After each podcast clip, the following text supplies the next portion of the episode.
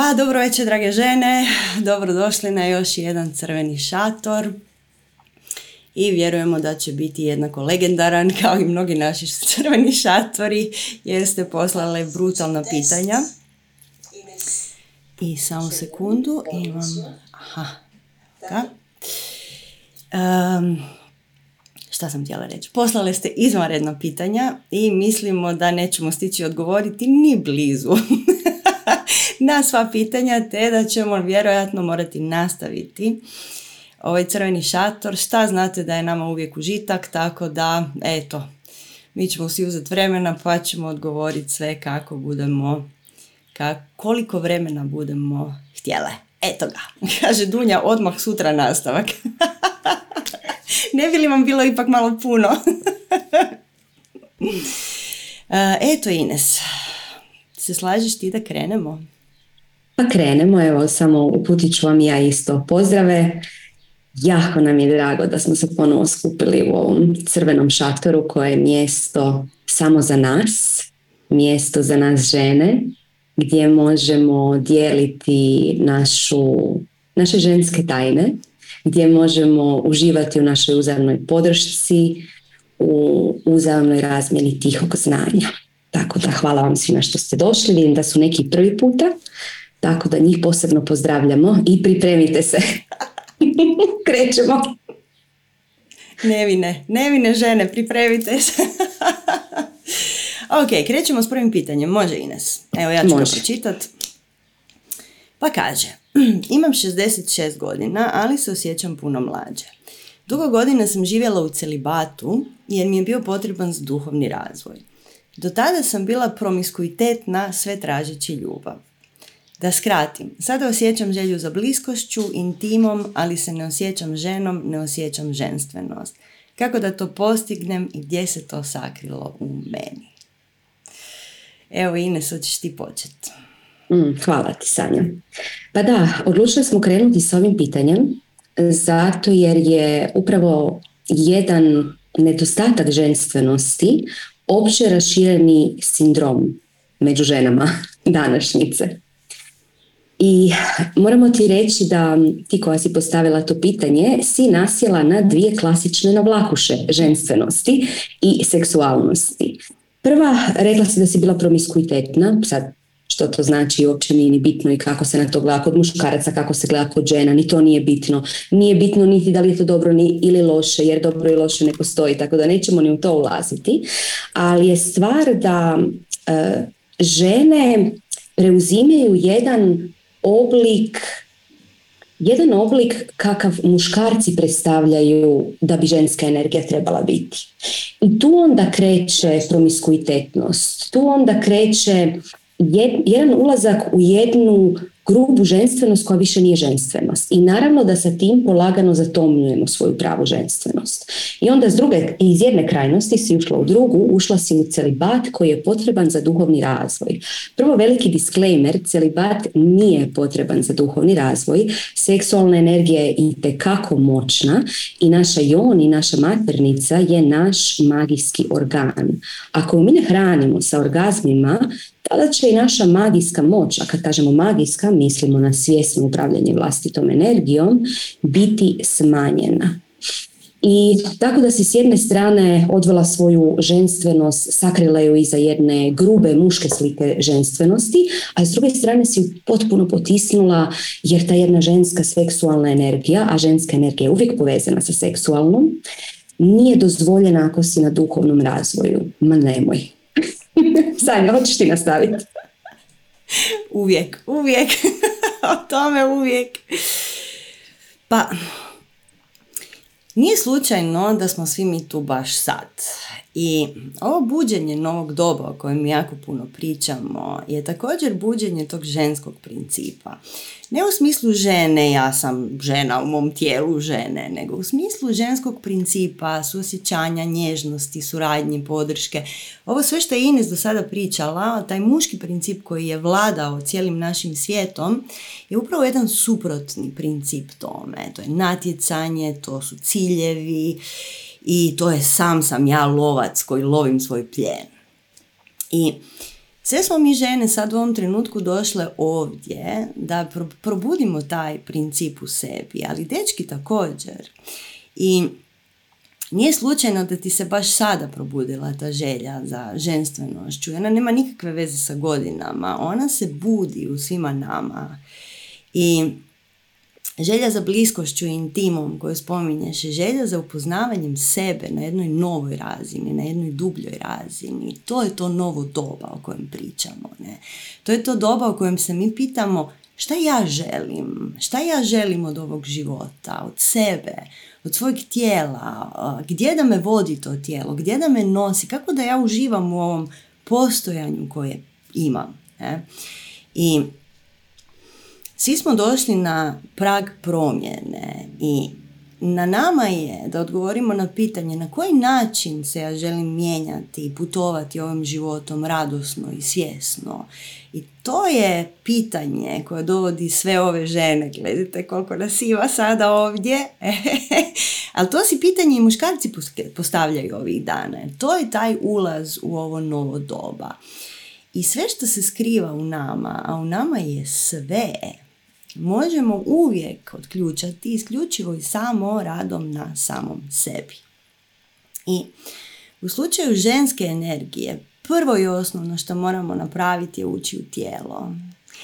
I zato svi se pitaju kako to naše buđenje boginje tako ludo dobro radi. Mijenja ženu u samo mjesec dana, žene se transformiraju kompletno. Zato jer prvenstveno ulazimo u tijelo. To je ono što nam jako nedostaje. I osloboditi se uma, mentalnih zamjeranja, osuđivanja, prosuđivanja, ove buke koja konstantno vlada nama i pustiti tijelo da se kreće. Znači te dvije stvari naprave u nama čaroliju, kao da se nešto združi u nama i mi počnemo svačati tko smo i što smo i šta hoćemo u životu. I inače, kad god se pitate a, kako da ja vratim svoju žensku energiju? Uđite u spontano kretanje, zato je ples toliko bitan za ženu. To što spontani pokret, a ne ples, naučeni ples, nego spontani pokret, on budi tijelo na najdubljim razinama i nije slučajno da je spontani pokret od uvijek bio sredstvo za povezivanje sa, nazovimo, višim silama, sa svojim višim, većim ja. E, I sve drevne religije, sve pametne religije uvijek su spajale ples i zvuk, odnosno vibraciju.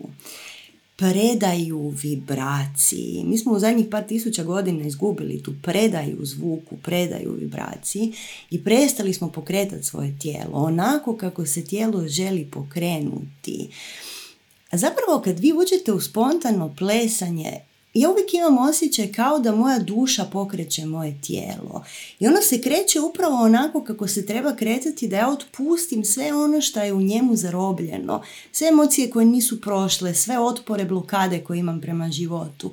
I doista spontani ples oslobađa tijelo od svih tih zaostalih emocija i svega što mi nismo probavili i energetski i fizički i to je ono što vodi u ono pravo utjelovljenje.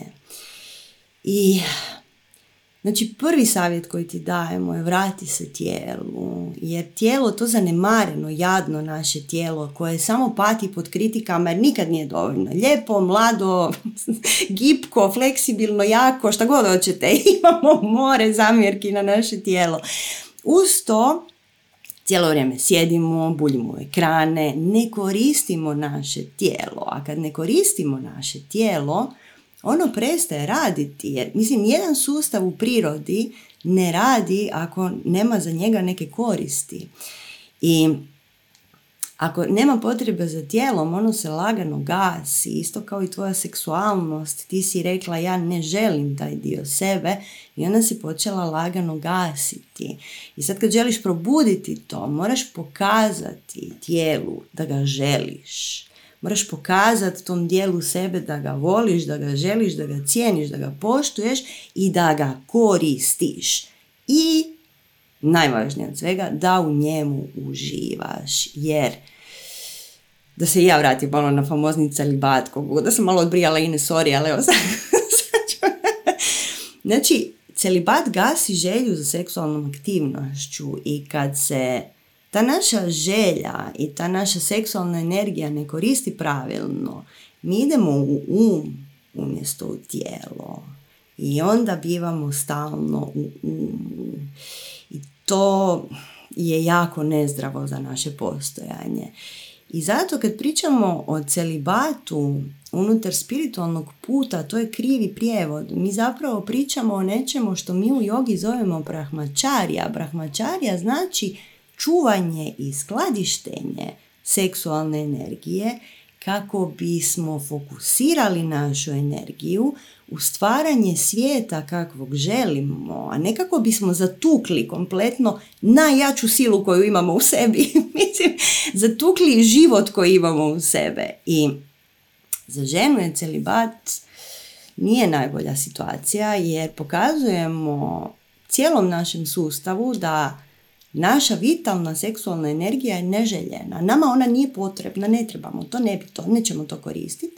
I samo ko plamičak svijeće se ugasi. Ne? I inače, celibat je dosta čudno svačen u našoj kulturi. Mislim, jako puno imamo mi loših prijevoda. Ne? Mi smo izgubili vezu sa pravom podlogom uopće te ideje. Šta znači biti u celibatu i čuvati svoju seksualnu energiju? usmjeravati svoju vitalnu životnu energiju u nešto. To znači celibat. Znači, vidim ovu energiju, imam je, kontroliram je, odnosno usmjeravam je, fokusiram je na nešto što mi je bitno. I kod celibata možda je moguće da su žene preuzele ovaj muški princip rada u spiritualnom okruženju, ali nećemo sad ulaziti u to. Ono što je bitno je, znači, ovo što je Ine spomenula, taj strahovit nedostatak ženstvenosti, taj smrt tog ženskog principa, vodi u to da žene na spiritualnom putu izgledaju ko ne, nekakve krpe, stare krpe, čelave, obrijane, ne našminka, nesređene. I mislim ne dotjeruješ se ti zbog drugih nego zbog sebe, ne oblačiš ti lijepu haljinu zbog drugih nego za sebe, da samom sebi pokažeš da se cijeniš, da imaš unutarnji osjećaj za ljepotu ovog života, za, da cijeniš bivanje u ovom tijelu. Još samo ovo, znači zdjelica je spoj neba i zemlje u magiji. Znači to je mjesto našeg utjelovljenja i to je centar magijskog rada, centar naše energije kojom želimo svjesno upravljati. Tako da taj dio pogotovo treba pokrenuti. To je takozvana druga čakra, vodena čakra. Znači treba pokrenuti sve te kućine u našem tijelu. I to se radi da kroz ples, kroz kretanje, kroz korištenje tijela, kroz, kroz pažnju na samog sebe, ali isto tako kroz strast za životom, kroz smijanje, kroz radost, kroz, kroz lijepe razgovore, ne tamo samo se žalim šta sve nemam, nego lijepe inspirativne razgovore, to ti pokrene kućine u tijelu jer pokrene tvoju inspiraciju. Tako da, evo, treba, treba malo ući u zdjelicu, treba malo ući u tijelo i treba početi cijeniti, voljeti svoje tijelo. Ines. Hmm, hvala Sanja. Pa sve si rekla, evo ja bih samo nadodala da ako želiš dublje uroniti u tu žensku energiju, ako stvarno želiš posvetiti sebi vrijeme. A posvetiti sebi vrijeme ne znači da ćeš oduzeti od drugih. Znači da ćeš iz tog vremena koje si sebi posvetila izaći moćnija, potpunija i moći dati više više energije drugima i svoje darove drugima. Stoga, ako želiš tako uroniti u jednu transformaciju, pozivamo te na seminar naš koji kreće 27.7. buženje boginje. Zašto buđenje boginje? Pa svi znamo da novo doba dolazi. Tolteci novo doba nazivaju dobom šestog sunca i kažu da to šesto sunce ima svoju žensku energiju, to je da je šesto sunce ženska energija. Što to znači? To znači da je vrijeme da se više nismo okrenuti prema van, već da se okrenemo prema unutra. Da se okrenemo prema našoj osobnoj moći da se okrenemo u introspekciju i počistimo sve ono što nas smeta da možemo svjesno upravljati vlastitom energijom. I kada se okrenemo prema unutra, kada pogledamo u svoju osobnu moć, moći ćemo tek onda spoznati što znači ženska energija. Ženska snaga koja je tiha, koja je nenametljiva, ali koja je beskompromisno jaka i koja svaku prepreku može preletiti sa smješkom i vrlo elegantno. To je prava ženska snaga i to je ono što sad trenutno svijetu treba. Ženska snaga koja iscijeljuje, ženska snaga koja podržava, ženska snaga koja gradi zajednice, ženska snaga koja donosi na svijet ovo novo doba. Tako da, da, pozivamo te, pozivamo te na ovaj seminar kako bi tu susrela svoju žensku energiju. Sanja? Pa mislim da ćemo vas sve pozvati na ovaj novi ciklus buđenja boginje. Zato što u zadnje dvije godine od kad mi radimo ovaj naš intenziv buđenje boginje, stvašta se promijenilo, drage žene. I mi smo osjetile kad smo spremale ovaj intenziv da moramo početi sa nekim potpuno novim alatima jer su žene spremne za novo doba, za neke nove alate, za neke nove ideje. I tih mjesec dana našeg intenziva toliko bude duboko, toliko mi možemo zaroniti duboko unutar sebe, početi razumijevati i svoje tijelo i svoju cikličku prirodu, znači svoje promjene, svoje želje, svoju strast za životom, koju smo načelno prilično, prilično zatukle. Naša strast za životom se svodi na putokaze i dalje, a novo doba je, nema više putokaza i vidite da se oko nas društvo raspada. Raspada se više nije održivo, mi sad trebamo i želimo i žudimo za nekim novim poredkom, za pravom suradnjom, za pravim poštovanjem, za pravom podrškom od strane naših suputnika. Tako da ovo buđenje boginje, ovaj novi ciklus će biti malo drugačiji, biti će puno, puno više vezan, kao što je Ines rekla, za buđenje naše osobne moći. Jer vrijeme je da shvatimo koliko smo snažne, sve zajedno iznutra. Znači svaka od nas pojedinačno je brutalno jaka. I ta naša pojedinačna snaga kad se udruži u jedno kvalitetno pleme, kako mi zovemo, pleme naših žena, tek tada možemo doista mijenjati svijet, ali mijenjati ga ne vatrom i ne, ne plamenom, nego nježnošću i unutarnjom mudrošću.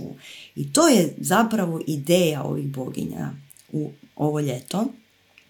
Da pokušamo naći u sebi ono što je od uvijek tu, ali nam je bilo skriveno do sad i nismo ni mogli otključati taj dio sebe, jer nije bilo vrijeme za to.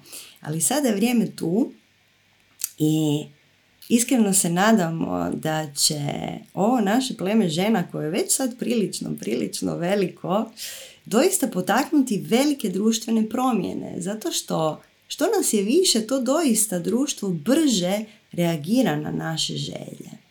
Tako da ćemo vas pozvati na naše buđenje boginje, da, naravno, i pojasnit ćemo vam da će tu biti puno praksi, puno smijeha, puno plesa, neke možda za vas nove ideje, za neke od vas koji nas pratite dugo možda i ne.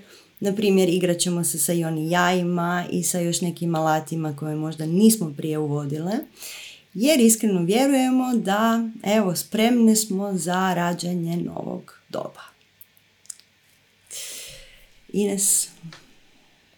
Mislim, mislim da sam sad spremna i za ovo pitanje. Ja, jesmo. Evo ja čitam.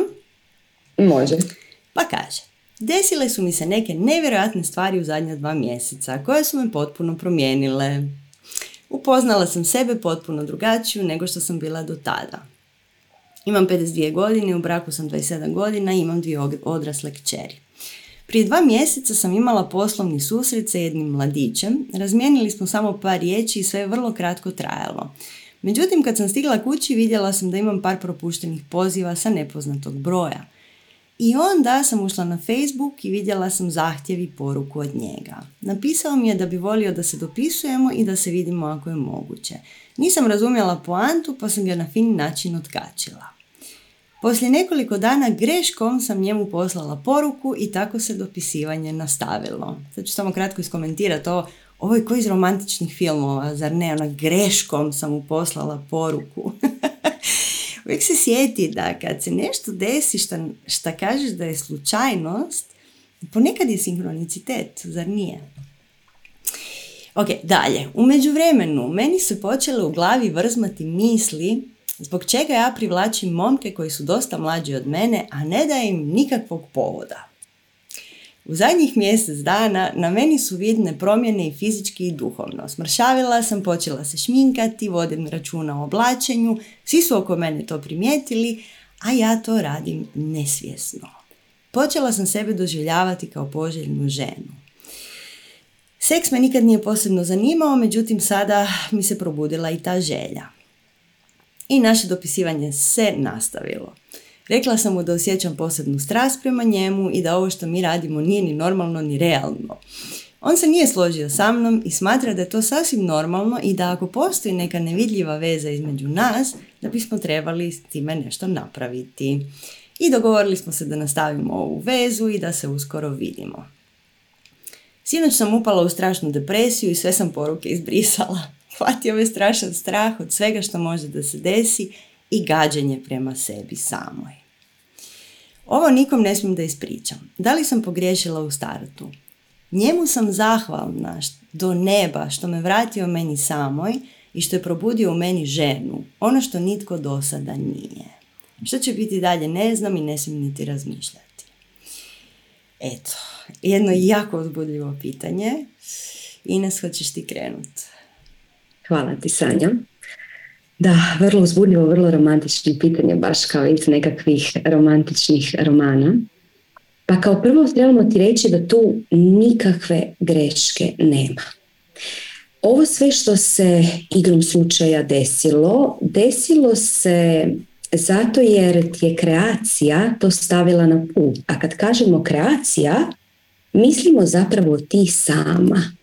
I to ne ti sama onaj dio koji poznaješ same sebe, već on je dio koji je tiho, tiho u tebi i zna da sa nečim nisi zadovoljna. Osjeća da mm, godine prolaze, a ja ne živim svoj san, ja ne živim svoje darove. Ima toliko puno više od mene što mogu dati sama sebi i onda naravno i svijetu, a ja to ne iskorištavam. To je doslovce svetogrđe. I onda kada se takve stvari dešavaju u našim životima, kreacija ili zapravo taj dio u nama stavi ispred nas nešto što će nas probuditi. I taj mladić je upravo to. To je neki vaš dogovor duša bio kad ste bili negdje gore u nekoj velikoj dvorani gdje se duše dogovara i onda si i njemu rekla hm, znaš šta, ako jako zaspim, hoćeš me doći probuditi? A on je rekao, pa nema problema, naravno da ću te doći probuditi. I tako ste se sada sreli tu uopće ne treba ništa biti, niti mi savjetujemo da nešto bude. Jer svi znamo da dok smo u braku imamo jednu zajedničku, zajedničku energetsku jezgru, svako ima i svoju naravno, ali imamo jednu zajedničku i dok smo u vezi ne treba miješati treće energije. Ali nije on zato ni došao. Znači on nije došao da bi vi imali vezu. Koliko god on to tvrdi na neki način. On je došao da tebe probudi. I to je napravio. I ti budi zahvalna i sad Đuro će ti, naš dragi Đurin će ti krenuti pričati u glavi i pokušat ćete nagovoriti da se ne probudiš jer on se boji tog dijela tebe koji je snažan, koji je moćan, koji, koji ima razne darove, darove pred kojima će on pas koljen, na koljena. I onda ti on tako joj to je loše, ti si grešnica, ti si kriva. Ne, nisi ništa krivo napravila. To je vaš dogovor i on je došao te probuditi i ti budi zahvala na tome i to iskoristi. Nemoj da to bude nešto što ćeš se sjećati u budućnosti, ah, to je bilo jednom davno. Ne, iskoristi to i kreni živjeti. I tu će se sigurno onda i odnos sa tvojim mužem početi mijenjati, svašta će se tu početi mijenjati. Ali da, uzmi u obzir da očito sa nečim nisi zadovoljna. I to što nisi zadovoljna je ne živiš svoje darove, ne živiš svoj put. I vrijeme je da preuzmeš odgovornost za svoj put, preuzmeš odgovornost za svoje darove i kreneš ih živjeti. Sanja, oprosti, nisam rekla, mislim da si shvatila. Super si to rekla, baš si to lijepo rekla. Pa da, ta zahvalnost na našim karmičkim partnerima je potrebna. Ne uvijek gledat šta sve ja trebam moći dobiti od tog drugog, nego šta sam već dobio. I to buđenje, to paljenje svjetla u mraku je doista prekrasno. I puno puta si u ovom pismu spomenula riječi nesvjesno. Nesvjesno je samo ono što čeka da se pojavi i što čeka da ti osjetli ono što je duboko potisnuto u tebi. I kao što je Ines rekla, jedino što trebamo je zapitati se šta meni kao ženi treba u životu. Doista, jesam li potpuno zadovoljna? I svima je to tako u ovom trenutku. U ovom trenutku probija žestoko naše nesvjesno. I zato se od nas svih očekuje da poznamo same sebe, stvarno, know thyself Znači, svoje kompleksne, autentične prirode treba uroniti dubinu da bismo je shvatili. Ona nije ni crna, ni bijela, ni dobra, ni loša, nego ona je sve što mi jesmo.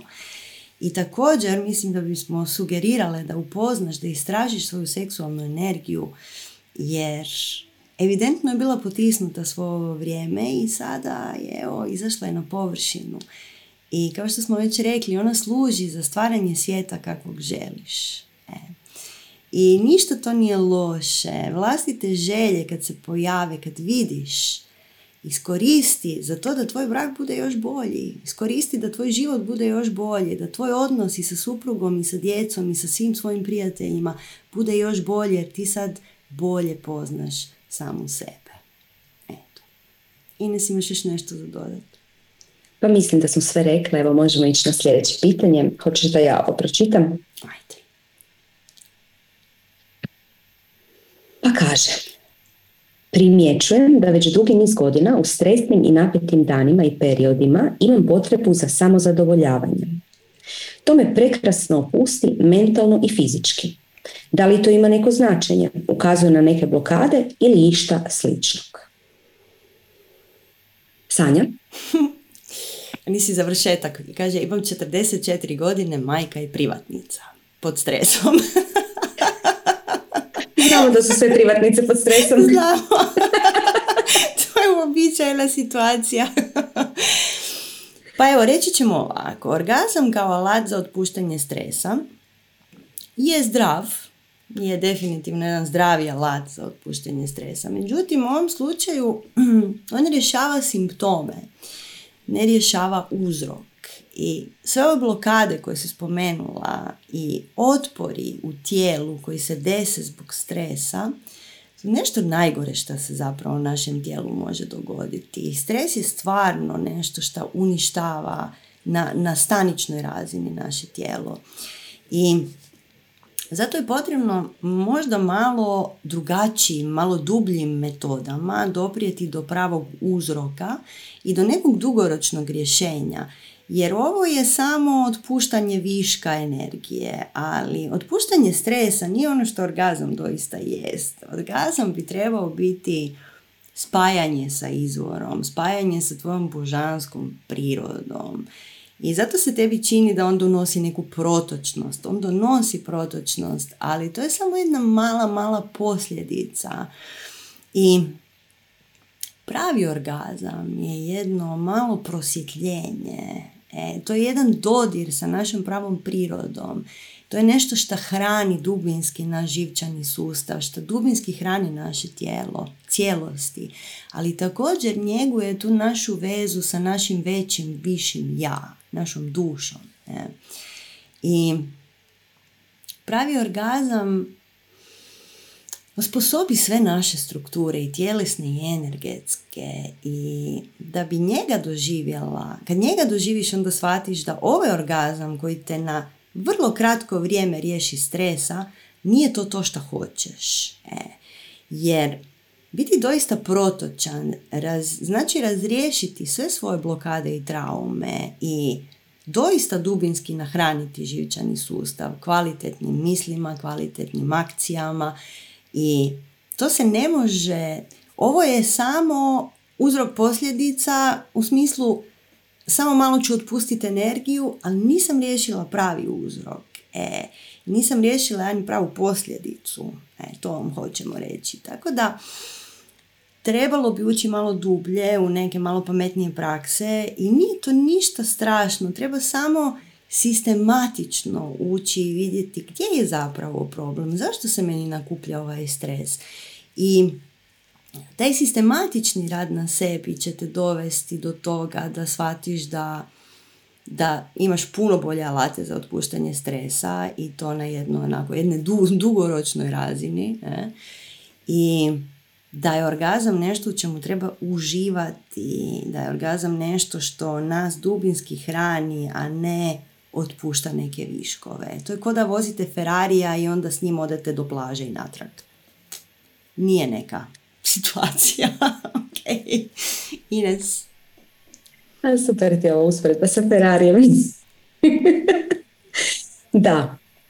Kao što je Sanja rekla, um, ne znamo zapravo otpustiti stres. I to je nešto što nas nitko ne uči. I onda se snalazimo kako znamo. I orgazmirati za otpuštanje stresa nije loša stvar, međutim nemamo zato orgazme. Orgazmi služe za doslovce za prosvjetljenje. Doslovce biokemijska struktura se promijeni u nama i mi dotaknemo kreaciju i shvatimo da smo mi kreacija sama kada dođe pravi orgazam. Ovi orgazmi, postoji orgazmi koji su samo otpuštanje stresa.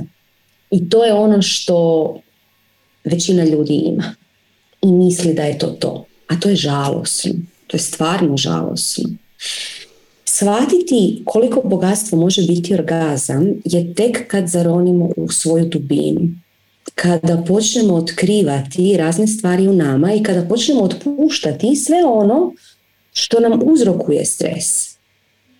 Kada otpuštamo sve ono što nam uzrokuje stres, mi postajemo protočni i onda zapravo možemo doživjeti te orgazme prosvjetljenja. Vratimo se nazad na otpuštanje stresa.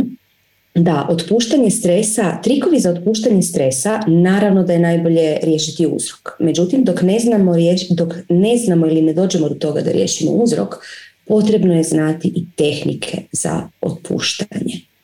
Ima razno raznih tehnika u koje sada nećemo ulaziti, ali većina njih je povezana sa tijelom. Dakle, ponovno spontani pokret je jako bitan, jer naše tijelo nikad ne laže. I vjerojatno znate onaj učinak kad nešto vas prestraši, vi napravite i shvatite da zašto ste se prestrašili, to uopće nije bilo zapravo ništa strašno, ali je tijelo napravilo ovo. Okay? Zato jer tijelo reagira brže od našeg uma i nešto nam napravi stres što možda i ne bi trebalo i naše um misli pa nije to takav stres, ali naše tijelo napravi to. I počne se stiskat, stiskat, stiskat i što se desi? Mi se smanjujemo i stišćemo i postanemo stari i ovako hodamo pogrbljeno. Ok? To ne želimo. Želimo biti protočni. Želimo, želimo da život teče kroz nas. Jer kad smo mi stisnuti, jel život može teći kroz nas? Ne može. Život se trudi, lupa nas to sve strane. mi smo skroz stisnuti i ne ništa da prođe. Tako da, da, definitivno uči u neke tehnike rada na sebi. Najbolje E, tehnike koje su posložene sistematično. Jer ići od jedne tehnike do drugoj, ko, kako se ono kaže, slijepa kokoš traži zrno, jel ima ta neka izreka, tako nešto. E. Uglavnom, idete baš to, počorava kokoš i pokušavate napiknuti zrno. Pokušajte, pokušaj naći nešto sistematizirano i onda to raditi. Sanja. Ah, evo idemo dalje, može. Mhm. Nakon susreta sa sadašnjim partnerom s kojim sam u ranoj mladosti imala kratku ljubavnu priču, shvatila sam da ne želim, ne želim živjeti više onako kako drugi očekuju od mene, nego jednostavno biti sretna svaki dan. Ostavila sam tadašnjeg muža i hrabro iz puno vjere i optimizma uletila u novi sretan život. Slažemo se sve bolje jer otkrivamo sve više jedno drugo, ali ono što nam nedostaje su intimni trenuci.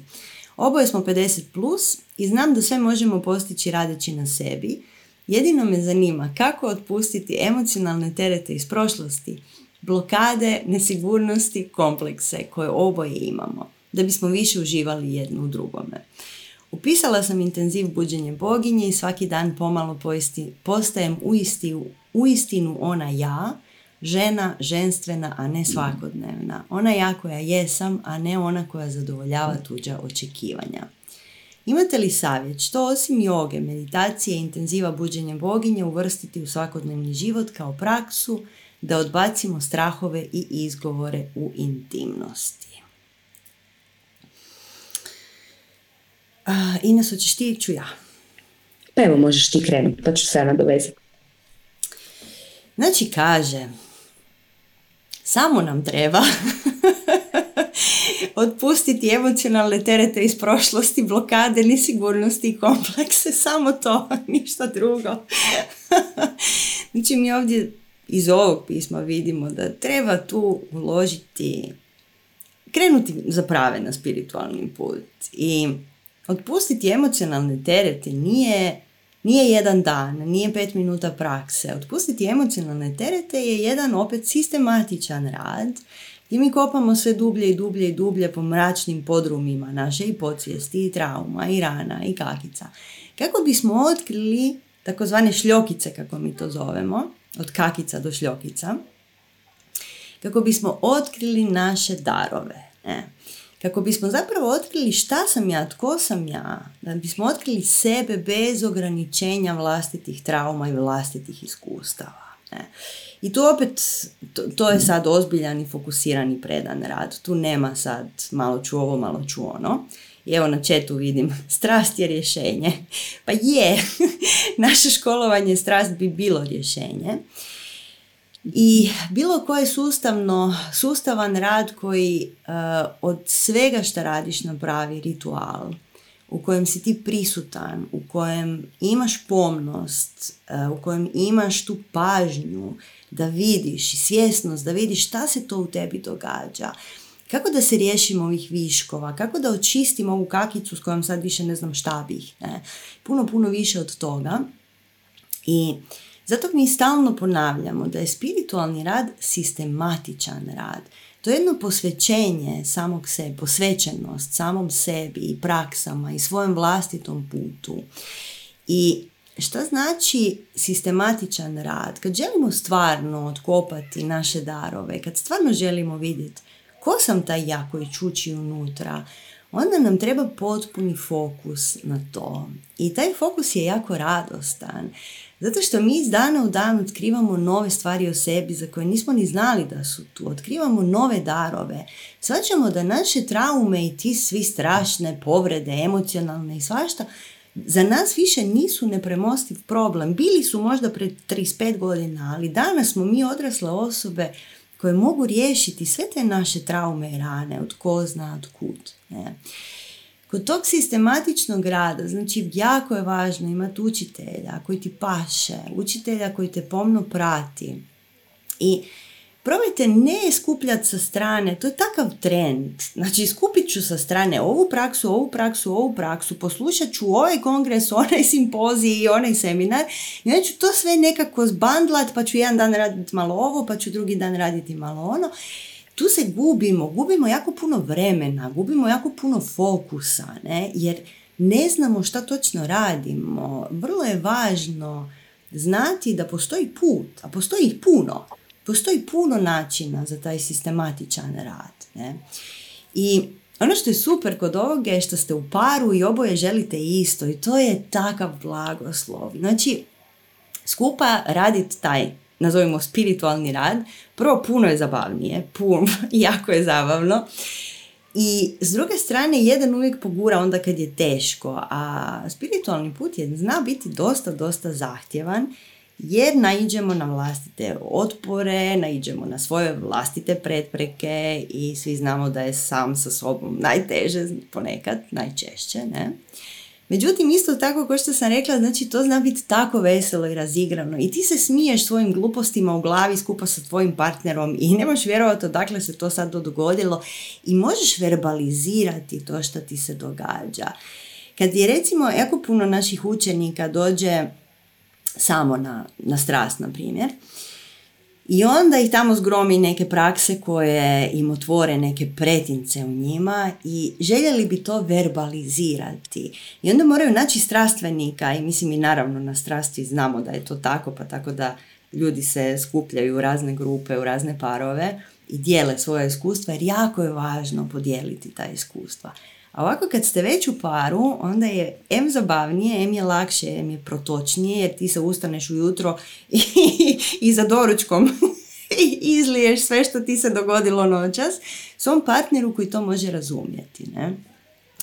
Tako da treba gledati taj spiritualni put, spiritualni rad možda više kao igru, nego kao nešto što je jako teško i sad mi idemo rješavati svoje probleme. Ne nego idemo vidjeti šta se to skriva u nama, idemo vidjeti šta smo to zakopali, idemo to skupa otkopat i onda to može biti naj, najzabavnija moguća igra. Eto, Ines. hmm. Pa mislim da si sve rekla, evo nadodat ću par stvari. Mm, kao što je Sanja rekla da, sistematičan rad je važan i važno je da nas netko vodi. Zašto je važno da nas netko vodi?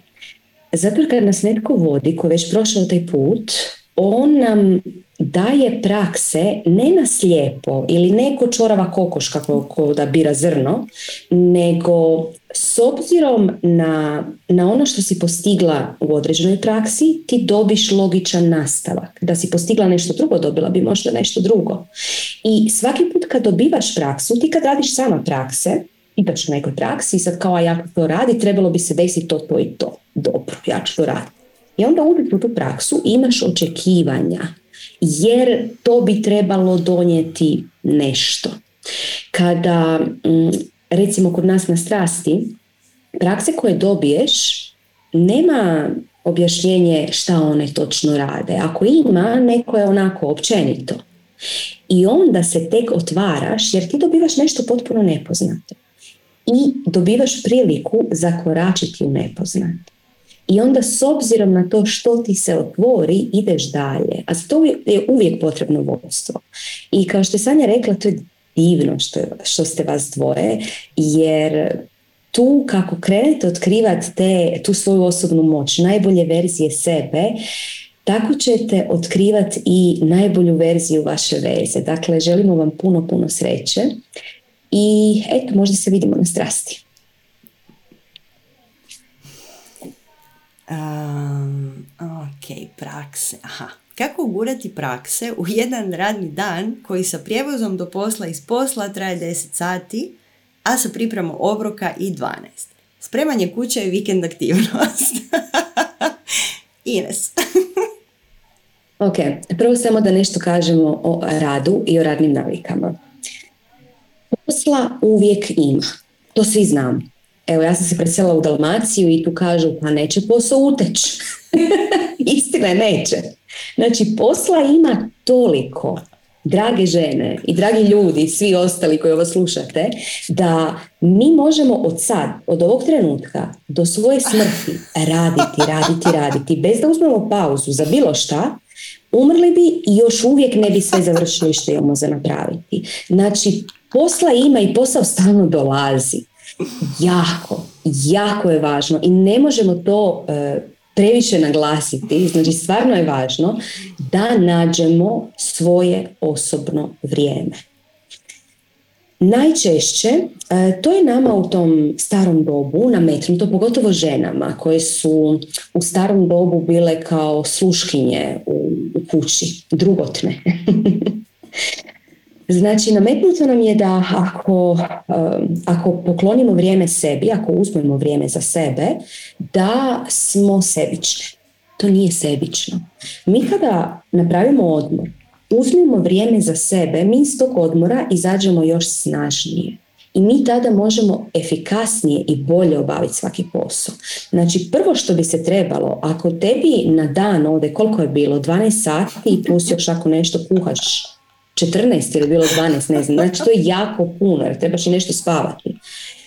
Probaj malo po malo preformulirati svoj način života. Znam da to niko ne želi čuti, jer sad će biti u tvojoj glavi, ali moj posao je super, ali ja imam tri kredita, ali ja imam djecu, ali ja...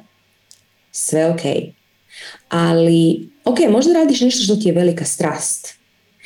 Ali opet, čak i ako radiš nešto što ti je velika strast, ne može, ne može ti samo poslovni dio života biti tu negdje, a sve ostalo je negdje dole.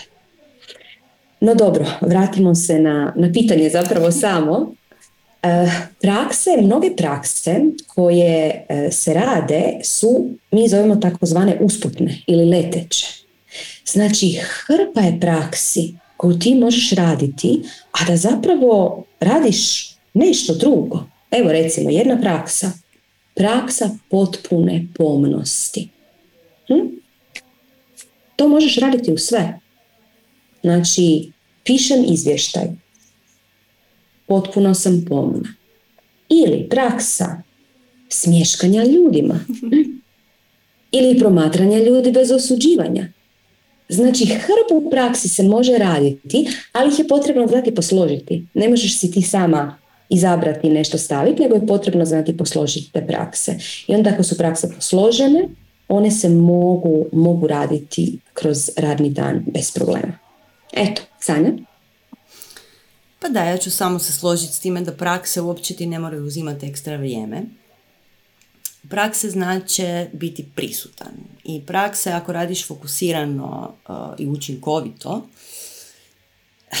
znači nije ideja posvetiti jako puno vremena praksama, nego ideja da one budu fokusirane i učinkovite. Okay? Znači da im posvetimo pažnju, a ne vrijeme.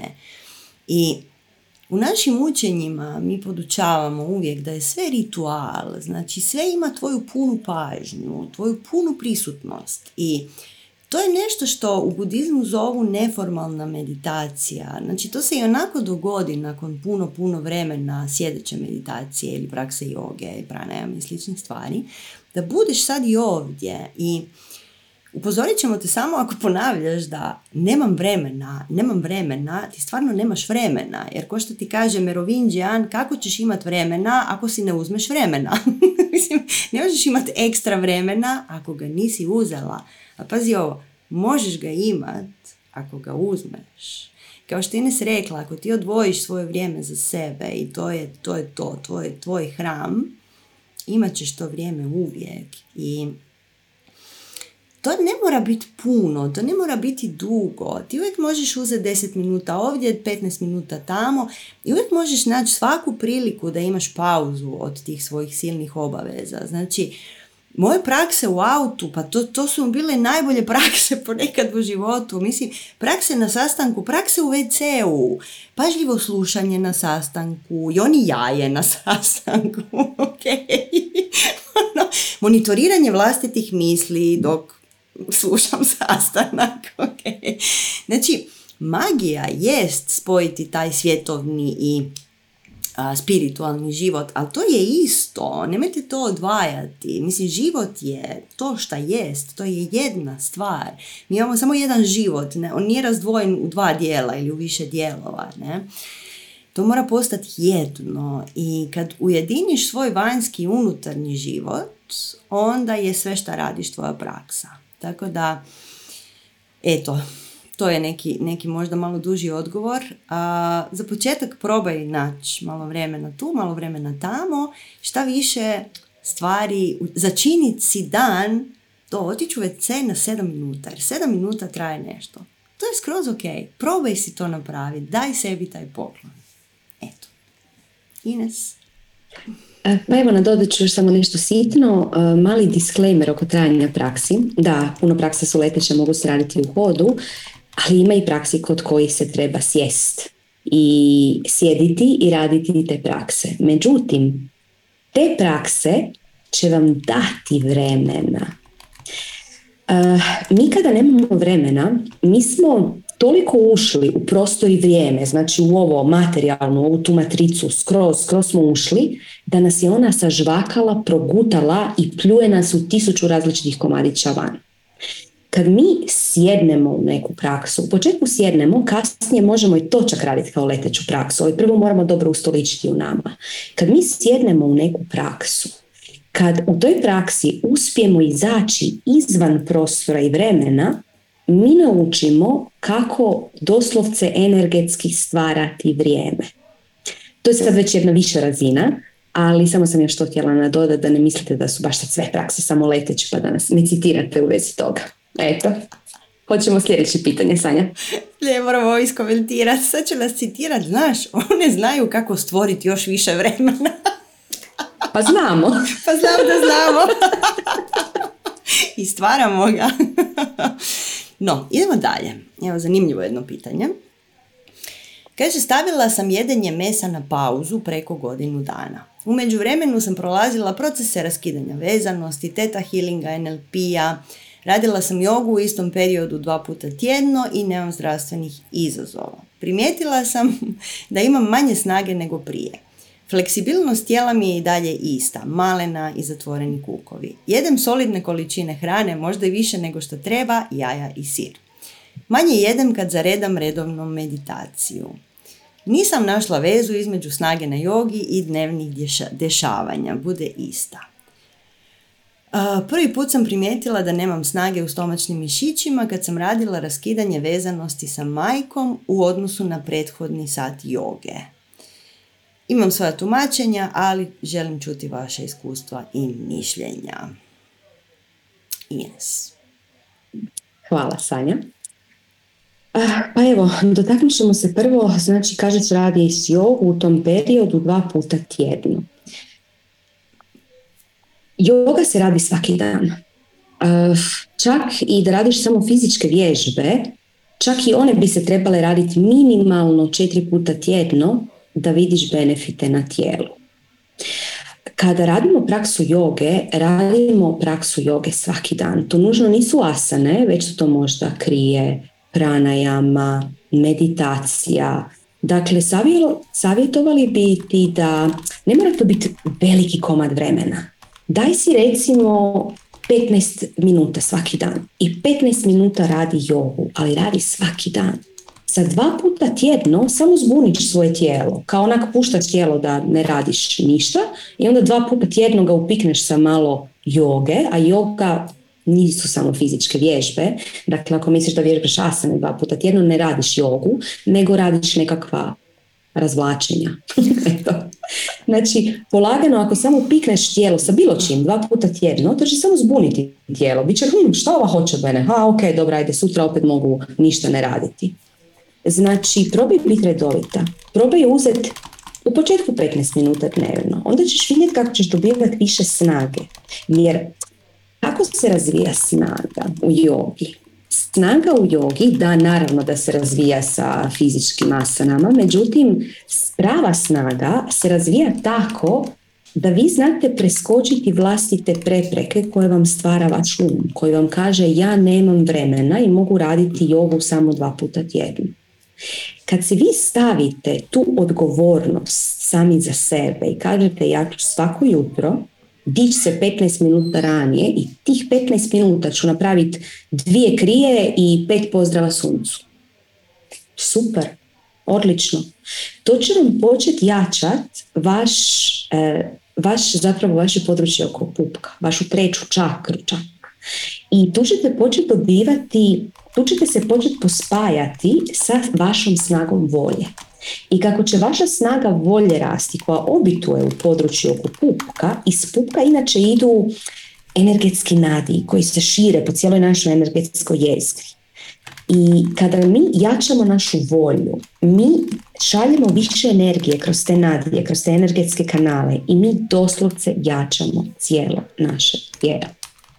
Znači, budi redovita, budi redovita, budi konstantna i radi to. I kako ćeš raditi, vidjet ćeš da ćeš uskoro, imati više snage, više, više volje, više slobodne energije i onda ćeš odlučiti, hm, pa ja zapravo želim raditi jogu pola sata dnevno svaki dan. I onda ćeš početi raditi pola sata dnevno i onda ćeš dobiti još više volje, još više snage i tako ćeš krenuti na taj put. E sad, čini da taj put bude popraćen. Pa imaš jame i nijame koje ti savjetujemo da si proučiš, nećemo sad u njih ulaziti. međutim, ono što je jako važno, to je jedna jama uh, i nijama govori, znači sauča, čistoća. Jako je važno da imaš čist način života. Što to znači? To znači živa hrana sir, jaja izbaci van. Okay? E, stvaraju, stvaraju ne dobre stvari u tijelu. Ajde, nećemo sad o prehrani, samo ćemo to reći. Sir jaja izbaci van, uzmi to kao jedan eksperiment, kao jednu igru. Ja se igram da sljedećih mjesec dana ne jedem sir jaja i niti ništa životinsko. I vidi kako će ti biti. Zatim, kreni na prekinuti post. 8 sati u danu, maksimalno 8 sati u danu jedi a ostale dane nemoj jesti, a ostale sate nemoj jesti. Zatim, upoznaj se sa krijama i upoznaj se sa pranajamom. Raditi asane, a ne raditi krije i pranajamu je isto kao pokušati svirat flautu koja je poluzačepljena. Zvuk će biti malo čudan, neće biti dobar. Okay? Znači želite, želite e, sa asanama šaljemo energiju kroz tijelo, kao da oblikujemo tijelo u razne energetske krugove, u razne mandale, kao kad zatvorite strujni krug i onda energija putuje. Međutim, ako vi niste pripremili tijelo na to sa krijama, sa pranajamom i sa meditacijom naravno, tada te asane neće biti toliko učinkovite. Sanja. Pa evo, moram se samo vratiti na par, par ovih detalja. Kaže, stavila sam jedenje mesa na pauzu. Što to znači? Mislim, je to odluka tvojeg bića da se mijenja? Ili je to, a sad ću ja ne znam šta ću, pa ću staviti to na pauzu. znači, odluka da očistimo svoje tijelo, kao što je Ines rekla, je očistiti svoje tijelo od svih viškova. To ne može biti pauza, to je ulaganje velike volje i napora u to. I iz ove cijele, iz cijelog ovog pisma zapravo koda, koda viri van strašno puno sumnje i kad ti ideš sebe mijenjati, ne smije postojati sumnja. Znači, da to nešto, nešto možda mi to pomogne. Čim postoji sumnja, znači da doista zapravo dubinski ne vjeruješ, da nemaš povjerenje u svoje odluke, u svoju volju. I kaže, ja već godinu dana od kad sam stavila meso na pauzu, ja radim dva puta tjedno jogu i gleda misli, nije mi se ništa strašno veliko dogodilo u životu. Mislim, godinu dana nije puno sa takvim ritmom godinu dana može biti jako, jako puno, može imati jako velike učinke kad radiš to kako spada, znači punim fokusom, punom odlukom, kažeš ja sad idem u to i neće me ništa skrenuti s puta. A ovako kad malo stavim nešto na pauzu, pa jedem sir, pa jedem jaja, pa ono, a ta joga, ono, onako mi je to, mi tu dva put tjedno. Da si se zaljubila u jogu, nema šanse da bi radila samo dva puta tjedno. Ne? I u ovim tempom treba će ti jako puno vremena, zato što Gle, mišići i tijelo su skladištili svašta i hranu lošu i toksine i loše emocije zadnjih koliko, 20, 30, 40 godina i sad bi ti to godinu dana očistila sa dva puta tjedno. To samo nažalost, ovo isto niko ne želi čuti, nažalost to ne ide tako, nego treba sve, sve svoje napore, svu svoju volju uperiti tamo. Znači, onda ćemo svašta napraviti, znači sustavnim pristupom. Ne? I uvijek kad želite promjenu, a želite promjenu, jer inače ne biste bili tu, treba navaliti sa svih kuteva na taj izazov koji imamo. Jer to je najveći izazov koji imamo, mijenjati sebe. Tu Đuro naš dobije nervni slom na mijenjati sebe, jer, jer ne želimo nikakve promjene. Tako. Naš mali ego koji se brine samo da mi ostanemo živi u ovom svijetu, on ne želi nikakve promjene, jer mi smo sada živi, to je sjajno. I ako želiš da promjena bude brza, da promjena bude brža barem od ovoga, onda znači da nema plana B. Znači da skačemo s litice i kažemo ja ću sad uložiti sve što imam da to bude tako. E. I onda sav svoj repertoar stvari uperiš u taj cilj. Znači, to je jedino što me zanima, je moja vlastita promjena. Ne?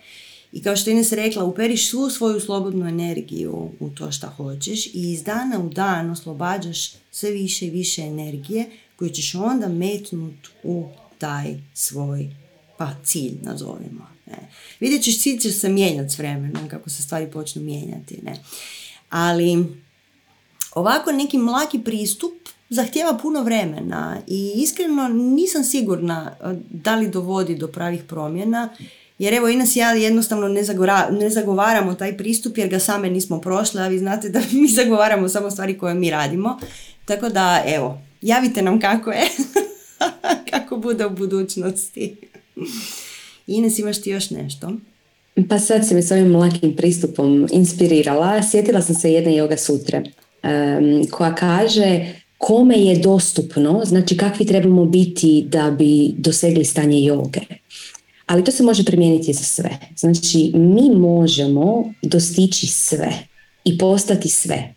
Ako, Yoga Sutra kaže, gorljivima je na dohvat. Znači, onima koji gore je na dohvat. Ne kaže mlakima je na dohvat. Onima koji ništa ne rade je na dohvat. Ne kaže, nego kaže gorljivima.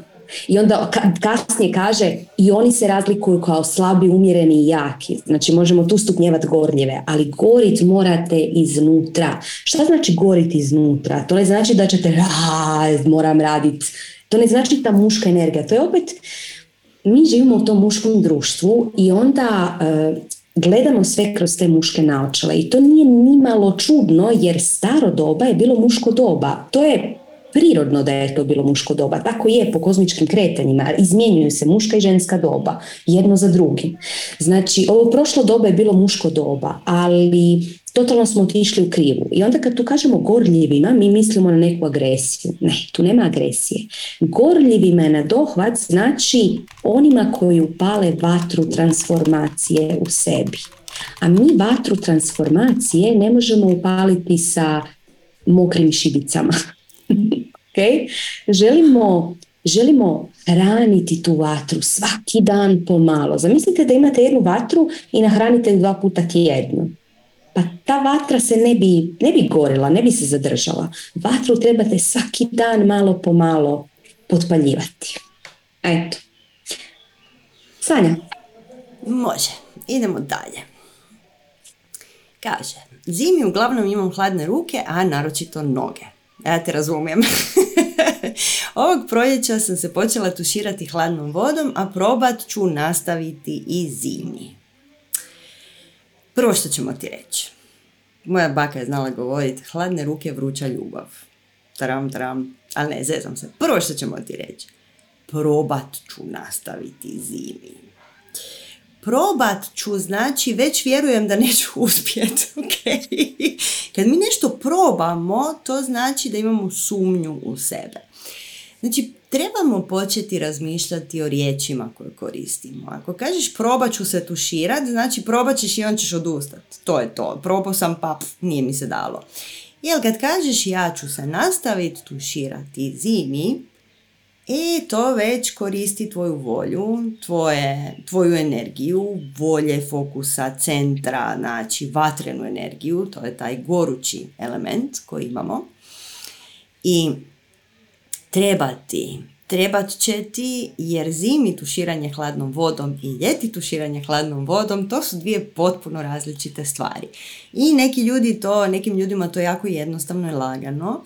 Međutim, mnogim drugima nije i trebat će ti volja u tim hladnim danima i odluka. Također treba će ti znati želja i igra. Ne? I ta jedna ideja, gle ja to jako želim. I onda svaka praksa ima to, a to je zaljubiš se u tu praksu i više ne možeš bez nje. Mislim, hladan tuš je jedna od takvih praksi, kad jednostavno u nekom trenutku više ne možeš bez toga. I Hladne ruke i noge inače vrlo često znači da ti je vata doša pojačana. To ti je, trebalo bi se savjetovati sa uh, savjetnikom, malo više od toga jer ne znamo te pa možemo samo nagađati. Ali hladne ruke i noge su pitanje vata doše koji ide u paketu sa kreativnim, malim raspršenim umom, koji ide u paketu sa nesanicom, tjeskobom, ali isto tako puno kreativnosti, e, druželjubivosti, protočnosti i tako dalje, sve što donosi taj element zraka. E, I hladno tuširanje jako, jako, jako dobro radi. E, jako puno pomaže da se umiri ta vata doša. Međutim, ne bi smjeli otići na hladno kupanje, na primjer. E, treba malo razlikovati te stvari. Imate fantastično Inesino predavanje na našem kanalu o hladnom tušu. Toliko je dobro da ga mi nismo poslije nikad ponovili jer je predobro. I um, probajte malo istražiti. Ista stvar, treba se početi znojiti. treba početi malo tijelo možda više koristiti da ta cirkulacija krene. Ne? I um, kad odete kod ajurvedskog savjetnika, oni su načelno dosta bolji uh, nego naša zapadnjačka medicina kad su ovakve neke stvari u pitanju.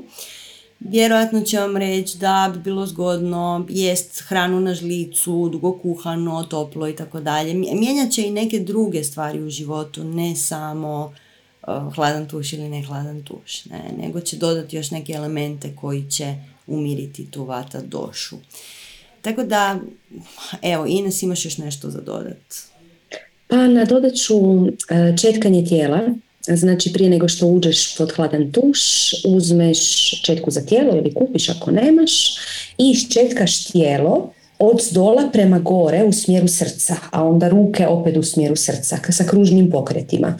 U početku će ti se ta četka činiti gruba i bit će onak, hm, E, nemoj jako stiskat, nježnim kružnim pokretima radi i sa vremenom, pa nisam sigurna da se ti navikneš ili četka malo otupi. Ali nešto se desi, vi se sprijateljite. Nije strašno stvarno ni prvi puta. Znači, to je jedna stvar. Druga stvar, sezamovo ulje. Maži se sezamovim uljem. Kad kažemo sezamovo ulje, mislimo na svjetlo sezamovo ulje, postoji tamno sezamovo ulje, ali to je samo za kuhanje. Svjetlim sezamovim uljem možeš unutra nakapati nešto eteričnih ulja koji potiču cirkulaciju ili zamoliti nekog od e, fitoterapeuta, aromaterapeuta terapeuta da to napravi. I također postoji jedna instant vježbica za poticanje mikrocirkulacije u kapilarama i u žilicama u rukama i nogama, a to je da legneš, ne mogu sad pokazati jer me kamera ne bi uhvatila, uh, legneš na leđa i digneš sve četiri u zrak, znači ruke i noge, da su ti okomito na pod. I dvije minute treseš dlanove i stopala ko lud. Ok? I onda ti se potakne cirkulacija i u stopalima i u petama. To je jedan stari jogijski trik. Tako da možeš to koristiti. Katarina je napisala toplo sezamovo ulje, tako je. Pa dobro, sad je uh, ljeto pa sumnjam da ga držite u frižideru, ali da, toplo sezamovo ulje i kad, uh, kad postane mrvicu hladnije, sad je možda malo prevruće za to, a kad postane mrvicu hladnije, kreni prakticirati abjangu. U smislu namaži se sezamovim uljem debelo, obuci nešto što ti nije žao da se zaulji, pokri se i budi tako 20 minuta, ne duže i onda se istuširaj nakon toga. I obavezno tuširanje svako završi sa hladnom vodom. Kad završiš tuširanje sa hladnom vodom, eh, ako su se tuširala prije sa toplom vodom, tada tu toplinu zapečati ta hladna voda unutra. Eto, Sanja? Pa mislim da smo sad dali pregršt savjeta, možemo dalje. Primijetila sam da moja mama uputi meni kritiku vezanu za mog partnera. A mame i partneri. Na primjer, on ne voli obaveze, to je jasno. Ili, kako to da ide tako rano na spavanje, ko je to još video? Ili njega nije briga za tebe. Kaže, nekada mi je to prosto smiješno, a nekad to traje i bude mi neprijatno što ono to uopće izgovara. Najčešće uspijem da propustim taj osjećaj neprijatnosti, ne drži me dugo jer znam da to nije istina. Zanima me zbog čega se kod nje javlja taj poriv i da li treba u startu da prekinem ili preusmjerim takvu vrstu razgovora ili da puštam da teče dok ona ne završi svoje. Pa evo ja ću kratko pa ćeš ti Ina se nadovezati, može tako. Može. Pa prvo i osnovno podsjetit ćemo vas na onu jednu ideju iz NLP-a koja je doista, doista korisna, a to je ti si 100% odgovoran za svaki svoj razgovor. 100%, ne 50%, ne 30%, nego 100%. Znači svaki tvoj razgovor je potpuno pod tvojom kontrolom. I ako ti ne paše razgovor koji se vodi, ako ti ne paše tema, nježno je skreni i daj mami papicu, daj nešto što je zanima, nešto što je veseli, okreni na radost, na igru, na zezanje, na smijanje, okreni na nešto što je lakša tema. Ne? Jer ona to radi, mislim svi ljudi uvijek rade istu stvar iz istih razloga. Znači, kad se zapitamo šta, primjer evo tvoja majka, šta ona želi dobiti iz te situacije? Uvijek ćete dobiti odgovor na kraju kad dubo, duboko prekopate stvar. Ona želi neku vrstu povezanosti. Sigurno želi neku vrstu ljubavi, povjerenja, želi sagraditi vaš zajednički krug. Možda je navikla da s prijateljicama trača njihove muževe i to ih zbližava na neki način. I ona pokušava taj obrazac možda primijeniti na tebi.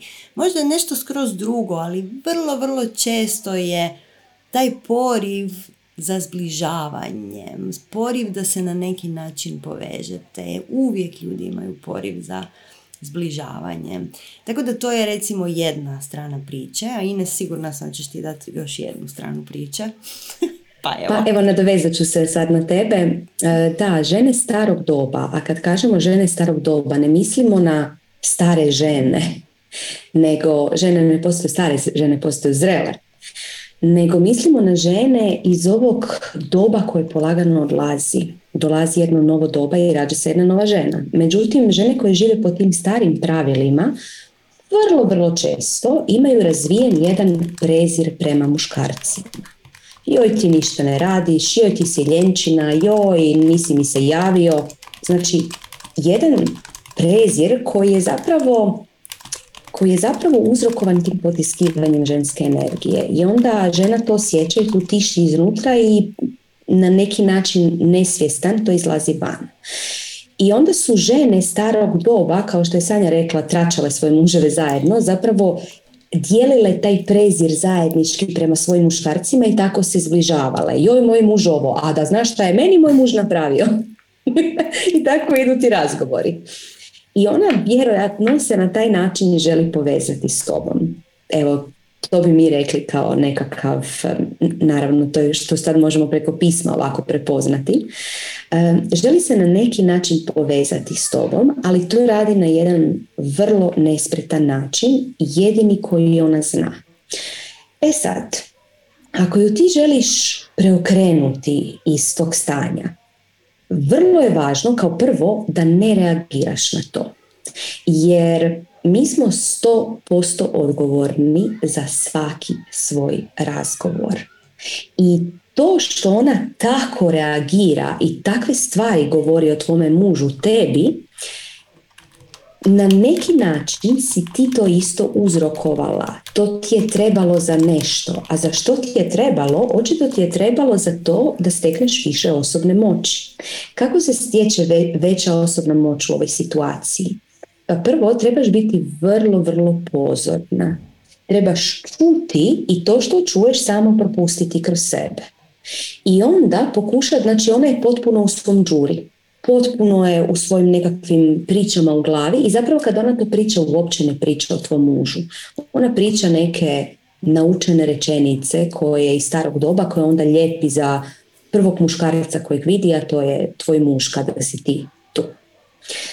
Jako je važno da naučiš upotrebljavati ono što mi na strasti podučavamo kao četiri ratničke vrline kad kažemo ratničke, mislimo na svjetlosnog ratnika, ono koji nema neprijatelja, ono koji svaku prepreku prelazi sa smješkom. Trebaš razviti strpljenje. Jer kad je neko u džuri i ti ga želiš okrenuti, naravno ako je neko u džuri vidiš da se ne možeš s tim nositi, okreneš se i odeš. Okay? Ili skreneš pogled ili zaštitiš pupak. Međutim, čini nam se da si ti spremna suočiti sa tim i dotaknuti svoju mamu i preokrenuti ju da dotakne svoje više ja, svoje pravo ja, a ne ove naučene floskule iz starog doba. Znači, prvo što je potrebno je beskrajno strpljenje. Jer ti doslovce trebaš čekat priliku kad ona počne sa svojim verbalnim proljevom uvreda, trebaš biti strpljiva i čekati priliku kad će se nešto otvoriti da ju možeš dotaknuti. Možda ćeš okrenuti na šalu. Uh, tu, kako ćeš znati iskoristiti tu priliku, dolazi ratnička lukavost. Znači, ti trebaš biti lukava da bi znala iskoristiti tu priliku. I onda, kako iskoristiti tu priliku? Trebaš imati nježnost. Znači strpljenje, nježnost, lukavost. Jer samo sa nježnošću ćeš moći doprijeti do nje. Jer zapravo ona sa tim, sad znamo da ovo zvuči potpuno ludo, ali ona sa tim traži tvoju ljubav. Okay? Ona staje na tvoju stranu sa tim. Jer gled ti kakav je on, ti zaslužuješ boljega. Razumiješ? To je njezin način iskazivanja ljubavi. Znači strpljivo, budi spremna, budi ko ko neka životinja kad vreba, znači spremna potpuno, ko mačka kad lovi onako pa se umiri i samo čeka kad će skočiti. I onda kad vidiš priliku lukava da ju znaš iskoristiti, nježna u tom iskorištavanju i zadnja, zadnja vrlina je budi potpuno nemilosrdna prema njezinom džuri. Nemoj da te uplete u igru. I na taj način ćeš preokrenuti situaciju. Eto, Sanja. Pa mislim da možemo na sljedeće pitanje. Evo ćeš ti čitat. Hoću, samo da ga nađem. A, ajde ja ću, ajde. Vrlo je kratko. Zanima me sade sati. Upravo izlazim iz tog ciklusa. Predlažem i radionicu na tu temu ako bude zainteresiranih, a mislim da jeste. Ne znamo da li ima zainteresirani. Iskreno nismo se puno bavile sa temom sade satija. I mi nismo uh, džotišari, odnosno majstori džotiša. Mi džotiš volimo jako i znamo da je jako, jako koristan. Ali ima puno, puno većih stručnjaka od nas u tom nekom području. Sade sati smo prošle. Srećom. za sada. Uh, sljeduje nam ih još nekoliko, nadamo se. Ali sve skupa, znači, kad pričamo o tih sedam karmičkih godina, a, ono što Ines ja kažemo, tu su najveće kakice i najveće šljokice u tih sedam karmičkih godina. To se u narodu zove sedam godina nesreće. Međutim, to nije točno. To je to je više sedam godina iskrenosti i uranjanje u svoje najmračnije dijelove i to tako treba. Treba svako toliko uroniti u neke svoje mračne dijelove da vidiš šta se unutra skriva. Treba pospremiti podrum svako toliko, ne? Tako da, kad pričamo o sade sati, pričamo o Saturnu. i onda svi kažu Saturn, on je užasan i on ti... To nije uopće točno. Znači, Saturnov period i Saturn sam po sebi, on nije ni dobar ni loš, on je samo takav kakav jest, on je vladar vremena. I on upravlja svime šta treba razrušiti kako bi se sagradilo novo. On je kao neka vrsta šive, znači ništa loše to nije. Mislim, ne možeš graditi kuću na temeljima trulim. Mislim, čemu to? Samo će se srušiti, ne? Tako da svako toliko treba malo prorovat svoje temelje i svako toliko treba malo zaći dublje. Ono što kod sade sati nezgodno je što jako dugo traje, sedam godina, sedam godina mi imamo zapravo kao neke napade okolnosti oko nas, na nas same i čini nam se da smo jadni mali protiv svemira. Međutim, kao što rekao smo, to nije točno. Znači, tih sedam godina su naše bitne godine za naša učenja i nemojte zaboraviti da Saturn, taj famozni, užasni, najgori planet, planet je onaj koji te vodi u tvoju darmu. Znači, sade sati će ti često dati put do tvoje darme. Možda ga ne vidiš usred tog svega što ti se zbiva, ali kad izađeš iz njega imat ćeš pred sobom jednu svježu sebe, jednu svježu sliku kako bi ti, šta bi ti. Ne? I da, tih sedam godina te i strese iscipala i ljudi nisu spremni na to i vrlo često ni ne znaš da te dohvatilo to razdoblje, a svi ga imamo jer svakih 30 godina, ako se ne varam, tako nešto uh, dođe. Um, istresete iz cipela, ti ne znaš zašto, onda ti se to razroši, raz, raz, razruši ti se posao ili brak ili šta god, ili ti se desi ovako čudno, čudno doba na svijetu, ne? Protrese ti sve što ti misliš da ti jesi. A svi mi znamo koliko mi znamo biti tvrdoglavi oko toga šta mi jesmo i ko mi jesmo. A mi nismo ništa od toga. I sad je sati služi tome da ti shvatiš ko ti doista jesi. I kad gledaš to kao jednu sjajnu, jedno ogledalo svemirsko koje ti dođe i kaže ma čekaj malo sad, ajmo sad to sve izbaciti što ti ne valja i ajmo krenuti s početka, da ti, da ti dođe prije toga i to kaže, rekao bi ajde dobro, ajde može. Međutim, ne dođe ti niko i ne kaže ti, ne pozore i ne znaš.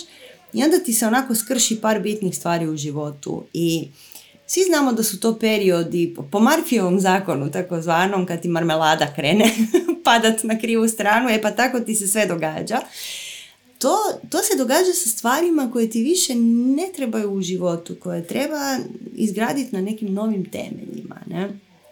I nama se to čini kao je nešto jako, jako pozitivno i to je susret sa samim sobom i poticaj za tu vlastitu osobnu alkemiju, ne? znači za tu potpuni uron u sebe, promjenu onog što ne želimo da više bude u našim životima dio mene. Ne? I često zahtjeva, mislim svaki takav rad zahtjeva bolne lekcije. Mislim, zašto su bolne? Jer mi ne želimo pustiti, jer mi prijanjamo, jer se vezujemo, jer o, ja hoću da to bude baš tako jer ja znam bolje od svega, ali ne znaš. I kad se prepustiš životu, kad pustiš da ti se jedna vrata zatvaraju, druga vrata otvaraju i kažeš gle, sve na ovom svijetu se događa za moje najviše dobro. I mantraš samom sebi. Sve na ovom svijetu se događa za moje najviše dobro onda shvatiš da stvarno da neka su se vrata zatvorila i to stvarno jeste bilo za tvoje najviše dobro. I Bolne lekcije su neophodne da naučiš gdje su tvoji otpori, da naučiš di ne želiš pustiti, da te tvoje više ja vodi kroz život, a ne tvoj mali Đuro koji ne zna ništa osim onog šta već zna. Znači zašto je Đuro toliko protivan promjenama? Zašto taj naš ego i taj naš um toliko imaju otpora prema promjeni? Zato što poznaju samo ono što smo već preživjeli, doživjeli i iskusili. Ali zar stvarno želimo preživljavati i doživljavati samo ono što smo već iskusili? Zar ne želimo doživjeti nešto novo? E, da bi doživjeli nešto novo, moramo vidjeti di nam je otpor, skinuti taj otpor i pustiti se, izgraditi povjerenje prema kreaciji, prema svom većem ja, da ono zna da neke stvari treba otpustiti da bi se rodile neke nove. I svako čišćenje, svi vi znate koji ste bili s nama na raznim stvarima, da radimo brutalno čišćenje. I to možda nije u sade satima vaši, možda je.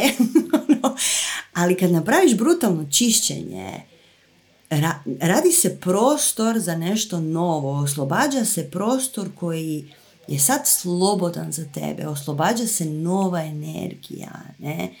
Tako da svako toliko pospremiti malo svoje podrume, isto ko što treba svako toliko pospremiti kuhinju, je načelno jako, jako dobro, tako da Sade Sati je pospješivač naše svjesnosti ne? i izlazimo mudri, kao mudrija verzija samoga sebe ako iskoristimo taj period za svoje učenje. Ako ne dozvolimo da nas đuro lupa po glavi i ne radimo na sebi, jer onda samo patimo i nismo ništa mudri nakon toga. Eto, Ines. Hvala Sanja. Da, kao što je Sanja rekla, Sade Sati je jedna velika, velika prilika za učenje. Međutim, zašto ljudi kad čuju Sade Sati? U, sad sam u Sade Sati. Oh, taj strah i to nerazumijevanje tog razdoblja ili bilo kojeg susreta sa tamom se javlja upravo zbog toga što ljudi ne znaju raditi sa svojom tamom. Tama je nepravedno demonizirana. Ali prije nego što objasnimo zašto je nepravedno demonizirana, nadodat ćemo samo da kada učimo, a cijeli naš život je učenje. Cijeli naš život mi svjesni ili nesvjesni toga pokušavamo shvatiti sebe i pokušavamo učenjem doći do svog pravog ja. I mi cijeli naš život učimo. Međutim, možemo učiti na dva načina. Možemo učiti kroz tiho znanje, znači reći da, ja želim spoznati sebe i krenut na taj put spoznaje i to je bezbolni put. Koliko god da vam se može činiti kada ste na tom putu samo spoznaje joj ovo je teško. Nije teško. Puno je teže učiti kroz patnju, kako većina ljudi uči. I što je najbolja stvar, kreacija, ili zapravo mi sami, sjećate se s početka, ali kreacija nas lupa sa raznim stvarima da bi mi naučili i mi patimo i patimo i kreacija nam daje još i još i čeka da mi progledamo i da u toj patnji nađemo učenje jer smo ljeni i ne želimo krenuti istraživanje sami sebe, e onda nas ona na neki način prisiljava. Jer mi ljudi uvijek pokušavamo sakriti svoju tamu. Jako se bojimo svoje tame. To je razlog i to demoniziranje tame. Međutim, trebamo znati da se naša tama nikad ne može sakriti. Mi ju vidimo, ona se ogleda u svemu oko nas. Ogleda se u našim bližnjima, ogleda se u načinu obhođenja sa drugim ljudima i u tome kako se oni obhode prema nama. Gleda se u zajednici u kojem živimo, ogleda se u trenutnoj situaciji u svijetu. Znači kad god postoji Postoji patnja u svijetu, postoji strah u svijetu, postoje strašne, pod navodnicima, strašne stvari koje se dešavaju u svijetu, to je zato postoje strašne stvari koje nismo razrešili u sebi. A zašto nismo razrešili u sebi? Zato jer je vrlo mudro tama demonizirana. Znate li što je zapravo tama? Izvorno, tama je bila povezana sa kozmičkom majkom i tama je bila ona koja je rodila svjetlost. Jer tama je svjedok za svjetlo. I ta tama nekada, kada je bila čista, kada je bila protočna, jer smo mi prihvaćali, nismo ništa gurali u nju što nismo htjeli vidjeti, već smo prihvaćali i živjeli. Bili smo, znali smo se okrenuti prema unutra, znali smo vidjeti što je u našim srcima, kakvi su naši darovi. Tada je ta tama služila kao mjesto gdje ćemo sanjati, sanjati neke, neke nove korake u našem životu, gdje ćemo saditi ta sjemenja za nove korake u našem životu. Tama je bila tamo gdje smo išli da bi se potpuno obnovili. To je jedna čista ženska energija, čista kozmička majka iz koje je sve nastalo. Međutim, kako, kako je ta tama imala nevjerojatnu snagu i davala snagu svijetlu, jer tama daje snagu svjetlu. I zato mi govorimo iz kakice možemo dobiti šljokice, kakice misleći da je tama. Jer svaka tama u sebi ima zapakiran jedan dar. Zašto? Tama kako se krenula demonizirati, jer zapravo hrani svjetlo omogućava čišće, jače svjetlo, naravno da kolektivnom džuri je bilo u korist da tu tamu demonizira. I onda je tama postala stvar za uh, vampire, čudovišta, babaroge. Mjesec je isto tako demoniziran. Mjesec je postao za lunatike, za vukodlake. Um, maknuti se od, od mjeseca znači maknuti se od prirodnih kretanja u sebi. Ali dobro, nećemo sad ulaziti u to. Poanta je da smo mi, ne prihvaćajući svoju tamo, svašta gurali u i onda postoji nešto što se u toj tami naziva tamna sjena i zlatna sjena. Tamna sjena su one kakice koje mi nismo htjeli vidjeti kod sebe. Međutim, svaka kakica skriva neki naš dar kojeg mi nismo svjesni. Kojeg da smo propustili tu kakicu kroz sebe, bi razvili taj dar. Veću hrabrost, veću samopouzdanje, veću osobnu moć. Ali ne, mi smo odlučili kao noji zabiti glavu u pjesak i pretvarati se da to nešto ne postoji. Zato je jako važno, pogotovo kada smo u sade sati ili kada se sa bilo kom tamom susrećemo, reći kada nam dođe neka tama, hm, kako zanimljivo. Idem vidjeti šta je ovdje za mene i probati raspakirati taj govnasti poklon koji smo dobili i unutra ćemo naći pravo blago. Ali trebamo imati hrabrosti za to, a ne to gurnuti negdje. Na taj način sade sati vas može vinuti u nebesa. I zato je on ovdje. Ništa, ama baš ništa na svijetu nije ovdje da bi vas mučilo ili maltretiralo. Sve su lekcije. Ako vam se čini da samo patite, znači da zapravo ne vidite lekcije. Kad ćete prestati patiti? Kada spoznate lekciju. Eto, Sanja? Jednostavno. Kako do prestanka patnje? Shvatiš da je sve lekcija. Stvarno ponekad je tako. Sljedeće pitanje. Koliko god ja istraživala, nigdje odgovora na moje pitanje Ines. Sad ćemo mi to. ali mi smo ga puno puta dale, ali opet ćemo. Kaže, već godinama mi se periodi mjesečnice dižu i silaze kroz mjesece. Na primjer, počinje početkom mjeseca, zatim svaki idući put malo po malo silazi prema kraju mjeseca i onda ide unazad. Zanima me da li je to možda povezano sa nekim energijama, to jest nečim većim pod navodnike od nas. Evo ja ću samo reći kratko. da, naravno da je povezano sa nečim većim od nas. Mi smo puno puta o tome pričali. Da mi doista jesmo vezani za mjesec i mjesečeve njene. Ines, ajde ti, ti ovo ljepše ispričaš. Može. Da, pa evo, malo prije smo sad rekli da je jako, jako važno znati spojiti se sa mjesecom. A mi smo se toliko odspojili sa mjesecom da žene ne znaju zašto im šeće taj početak menstruacije kroz, kroz taj jedan lunarni mjesec. E, ne samo da ne znaju, već očito nigdje to ne mogu ni naći, što znači koliko je potisnuto to mjesečevo znanja. Mjesec je totalno ženska energija. Ima nešto malo i muška, ali mjesec je baš baka mjesec, mama kila. Znači, vrlo, vrlo snažna i potrebno je znati povezati se s njom, odnosno mi žene smo prirodno povezane sa mjesecom zbog naše mjesečnice. I prirodno je da šećemo, da nam je početak menstruacije između punog i mladog mjeseca. Znači neka dođe na puni i onda se polagano krene seliti na mladi i onda ponovo se krene seliti na puni i ponovo na mladi, tako dalje, tako dalje. Zato prolazimo faze. U ovom svijetu gdje razlikujemo tamu i svjetlo, ništa nije bolje, ništa nije gore, gdje razlikujemo puninu, prazninu, to su sve fluktuacije koje razlikuje i naše tijelo. I onda u određenom periodu smo okrenuti prema van, to se naziva period bijelog mjeseca, kada krvarimo kada je mladi mjesec, a imamo ovulaciju kada je puni mjesec. Ovulacija znači da smo prirodno okrenuti prema van. Mi smo za sve boginje u fazi majke.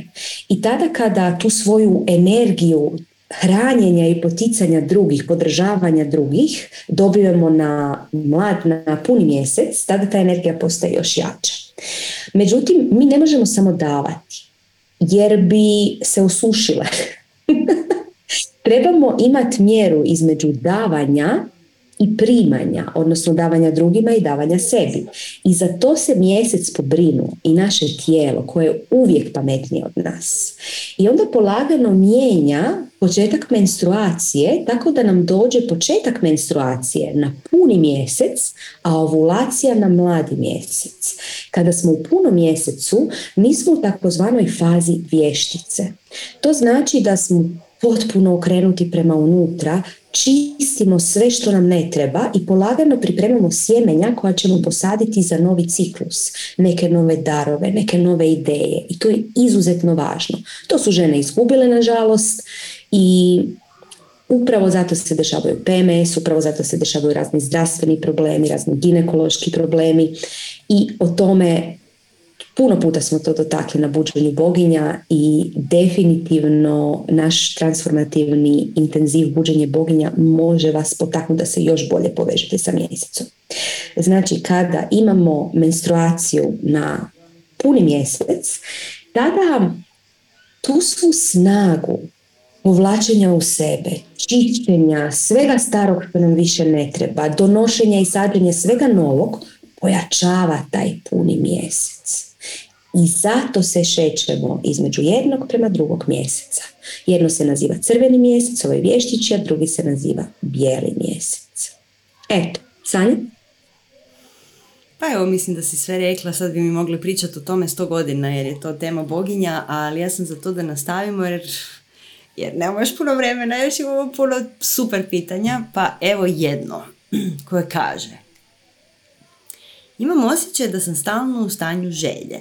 Prošle godine je zatvorena poslovnica u kojoj sam radila taj posao sam obožavala i kolege i šefove i sve je bilo savršeno.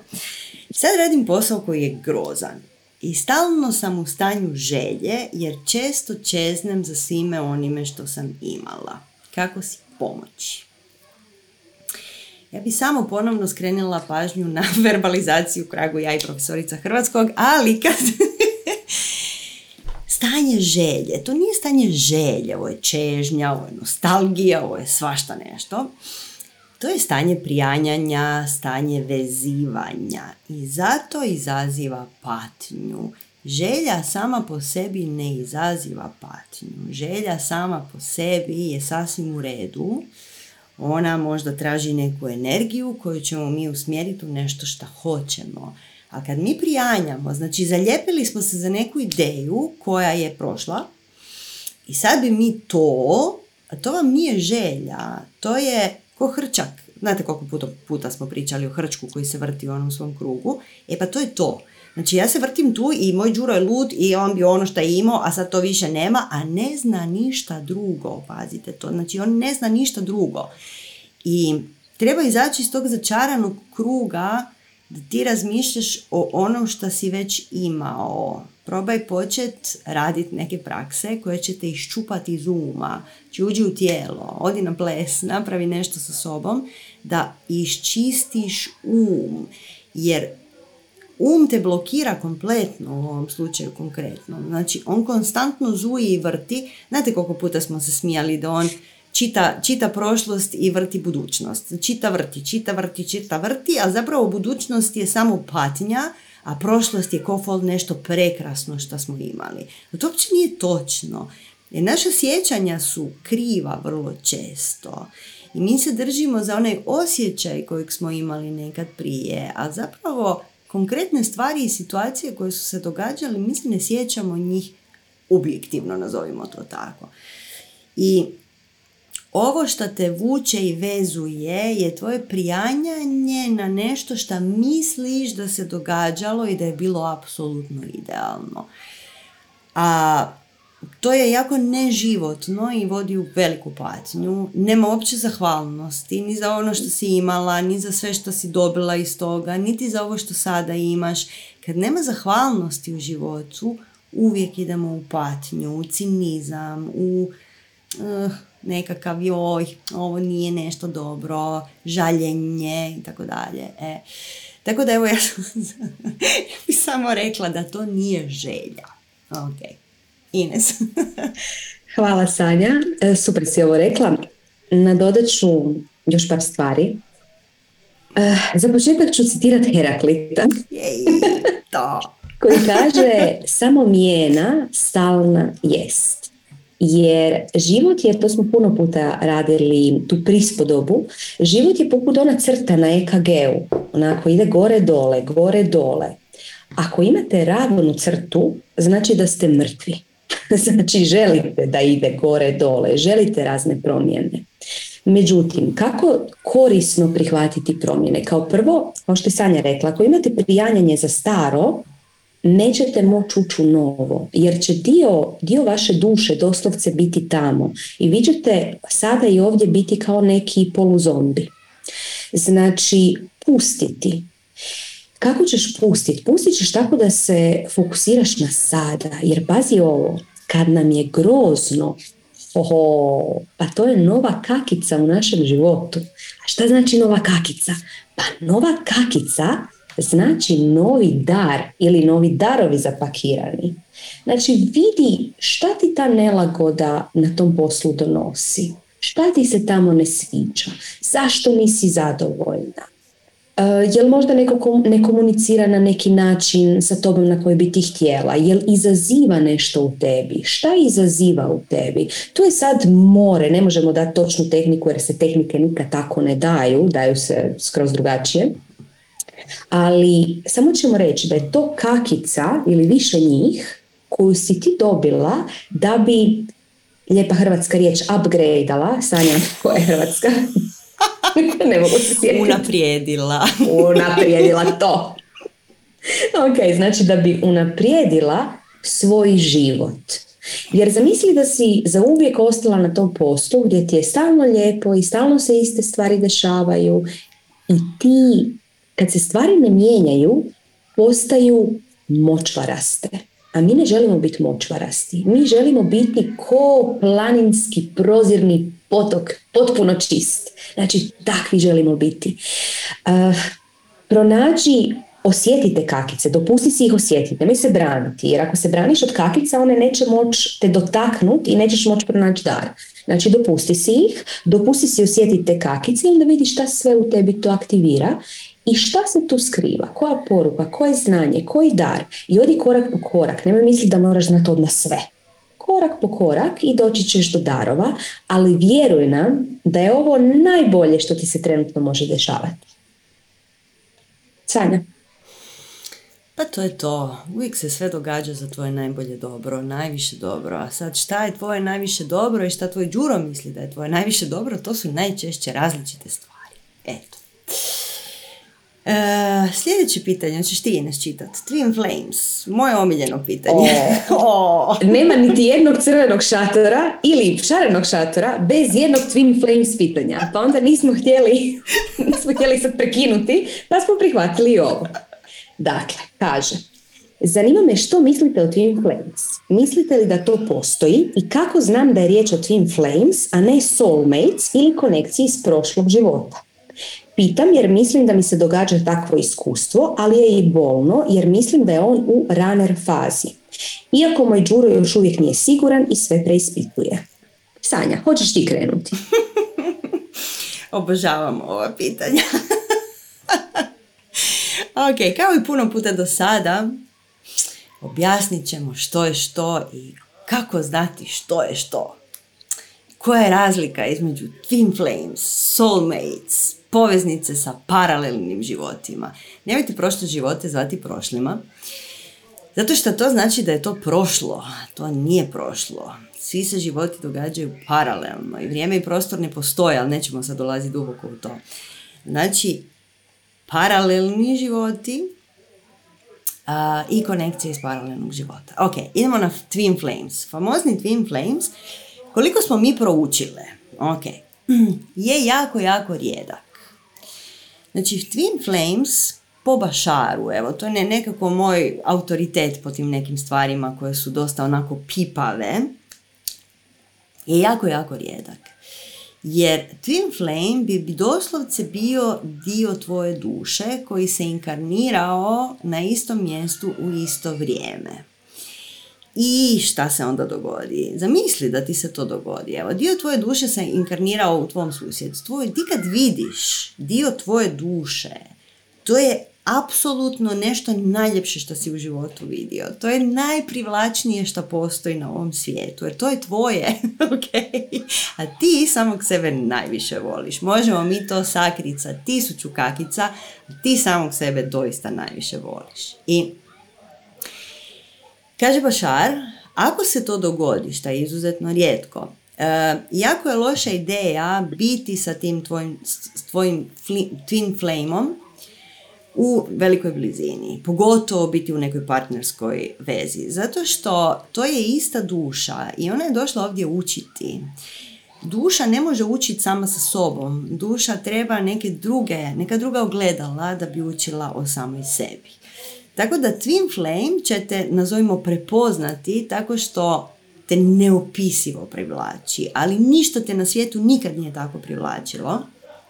I međutim, znaš nekako dubinski iznutra, znaš da ne smijete biti skupa i istovremeno bi sve dala da to možeš, jer to je povratak kući, ti se vraćaš samom sebi. To mora biti potpuno ludilo, ja nisam nikad našla svoj twin flame, tako da mogu samo zamisliti otprilike kako to izgleda. Ines, mislim, vjerojatno nisi ni ti, jer je to brutalno rijetko i znala bi da jesi, tako? e, i sad, znači ne smiješ se vratiti toj svojoj kući, a najčešće tvoje više ja to zna, tvoje više ja zna kako stvoriti okolnosti da to ne bude baš jako moguće. I uvijek kod tih karmičkih veza trebate se pouzdati u svoju višu mudrost, u svoje tiho znanje. Naravno treba razviti svoje tiho znanje, ali pouzdati se u to da ti se sve stvari događaju za tvoje najveće dobro. I ako si vidio svoj twin flame, to je za tvoje najveće dobro. Možda ima nešto što tebi čini ti se da fali, a zapravo imaš i ti, na primjer. I međutim, kao što rekoh, to će vam se rijetko desiti.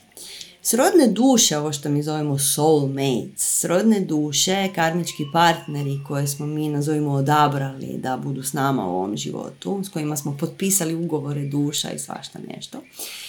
Znači, njih imamo puno i to su svi naši ljudi. Karmički partneri naši uh, se inkarniraju skupa s nama i mi igramo igru i igramo igre u grupama, uh, različite uloge svaki put i nadopunjujemo se i učimo jedni od drugih. Ne?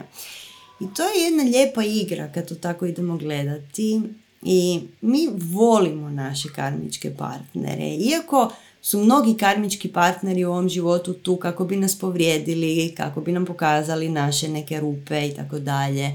Naši najveći karmički partneri su naši najveći tirani. Našim najvećim tiranima, kad shvatiš da je to tvoj karmički partner i kad iz tebe se izlije zahvalnost za to što ste vas dvoje pristali igrati ovu igru kako bi ti naučio nešto bitno za sebe, a vjerojatno i on, kad se taj val zahvalnosti izlije iz tvog srca, pa ti znaš da je to čista ljubav prema tvom vlastitom tiraninu.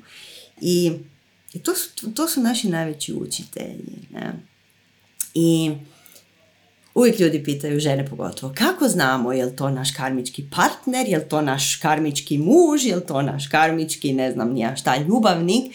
Mislim, teško ćeš ti znati šta je to, ali kad tečeš sa životom, kad se prepustiš toj bujici koja jeste tvoje više ja, da te vodi tamo gdje ti se vrata otvaraju i ne vodi tamo gdje se vrata zatvaraju, kad ne ulažeš otpore niti napore da bude ono što ti hoćeš i nikako drugčije, ne, onda te kreacija sama vodi tamo gdje trebaš ići. Ne? Tako da uvijek kod ovih stvari treba imati povjerenje prema svojem većem ja i otvorit će se prava vrata u pravo vrijeme i vidjet ćeš svog karmičkog partnera u pravom trenutku i ako je on tu za tebe da ostane s tobom cijeli život, znači što u tom trenutku. Ne? Tako da, iz ove situacije koju si zapisala, uh, koju si nam napisala, uvijek ćemo te pitati Znači, koja ti je tu lekcija? Znači, ti kažeš on je runner, ja ne znam što to znači točno, on je runner, on je trkač. on bježi od mene možda. O, kako zanimljivo, plijen koji bježi. O, sad ću ja njega loviti. um, kažeš bolno iskustvo. Ok, šta ja trebam naučiti iz ove situacije? Šta sam ja dobila iz ove situacije? I kad budeš shvatila koje je tvoje učenje i kad budeš integrirala to učenje u svoj vlastiti život, u svoje biće, onda će se ta vrata zatvoriti i otvorit će se neka nova. Uvijek, uvijek, uvijek se pitajte koja je ovdje lekcija za mene, šta ja ovdje učim, šta je ovdje zanimljivo i na neki način lijepo, koliko god da je možda bolno, uvijek su naši karmički partneri došli tu sa darovima. Okay? Ines. Pa evo još par... Sorry, sorry, sorry, sorry. Čekaj. Mutala sam te. ok. par još detalja o Twin Flames. Mislim, žene drage, mi znamo da taj Twin Flames zvuči kao najbolji ljubavno-avanturistički roman. Znači, dio moje duše koji me toliko privlači da ja ne mogu, da se moram punom strasti predati. To sve zvuči super. Međutim, kao prvo, eh, to znači da vam fali uzbuđenje u životu. ako stvarate takve, takve priče o Twin Flames. Zašto kažemo priče? Twin Flames može postojati, međutim, jako je rijetko. Toliko je rijetko da ne samo da Sanja i ja nismo vidjeli da imamo naš Twin Flame, već i Sanja i ja vidimo energiju i vidimo ljude i svi ljudi koje smo do sada vidjeli, nismo vidjeli da imaju twin flame. Znači nikad ni jedan twin flame nismo susreli u cijelim našim životima. I drugi učitelji pričaju da je to jako, jako rijetko. Znači što je to zapravo? Sanja je ispričala o karmičkim partnerima. Međutim, ono što također može biti je ljudi iz određenih paralelnih života. Ono što je jako važno za znati, jako, jako važno, da sve odnose koje ne razriješite u ovom životu, to se odnosi na bilo koji život, ovaj ili bilo koji paralelni, će se preseliti u drugi život. Znači, sve odnose koje trenutno od kojih bježite i ne želite ih razriješiti, što znači razriješiti? Znači optuživati i ne uspjeti pronaći zahvalnost o kojoj je Sanja pričala sprem tog odnosa. To znači ne riješiti odnos. To ne znači da vi nužno idete toj osobi, ispričavate se, ona se ispričava vama, napravite si onaj pinki kako ide, mir, mir, mir, niko nije kriv. Znači, ne, to znači da, da trebate izvući, kao što je Sanja rekla, dar. Znači, svaka kakica koju dobijemo znači da trebamo iz toga pronaći dar. Međutim, gdje je tu slično sa Twin Flames?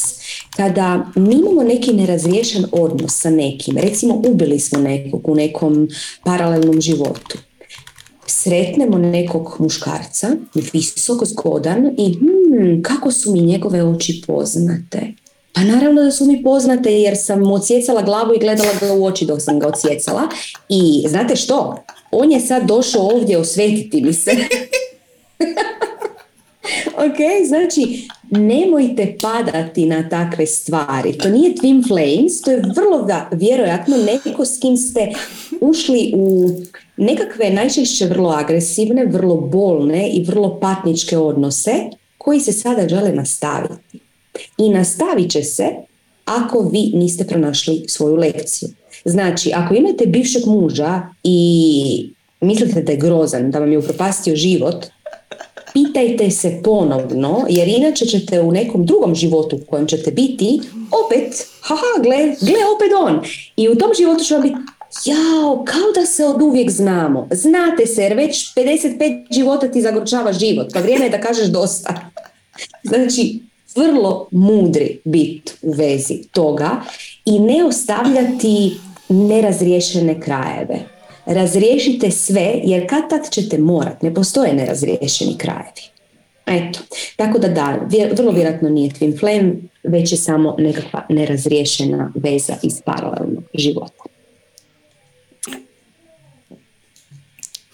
Sanja? Ok, pa mislim da možemo dalje. e, ima pitanje opet vezano za utjecaj prošlih života. Pa kaže, zanima me vaše mišljenje o utjecaju prošlih života i života naših predaka na naš sadašnji život i o karmičkoj dijagnostici.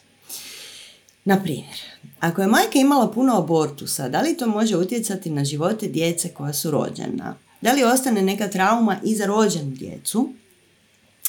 Ili nas te duše ograničavaju na bilo koji način?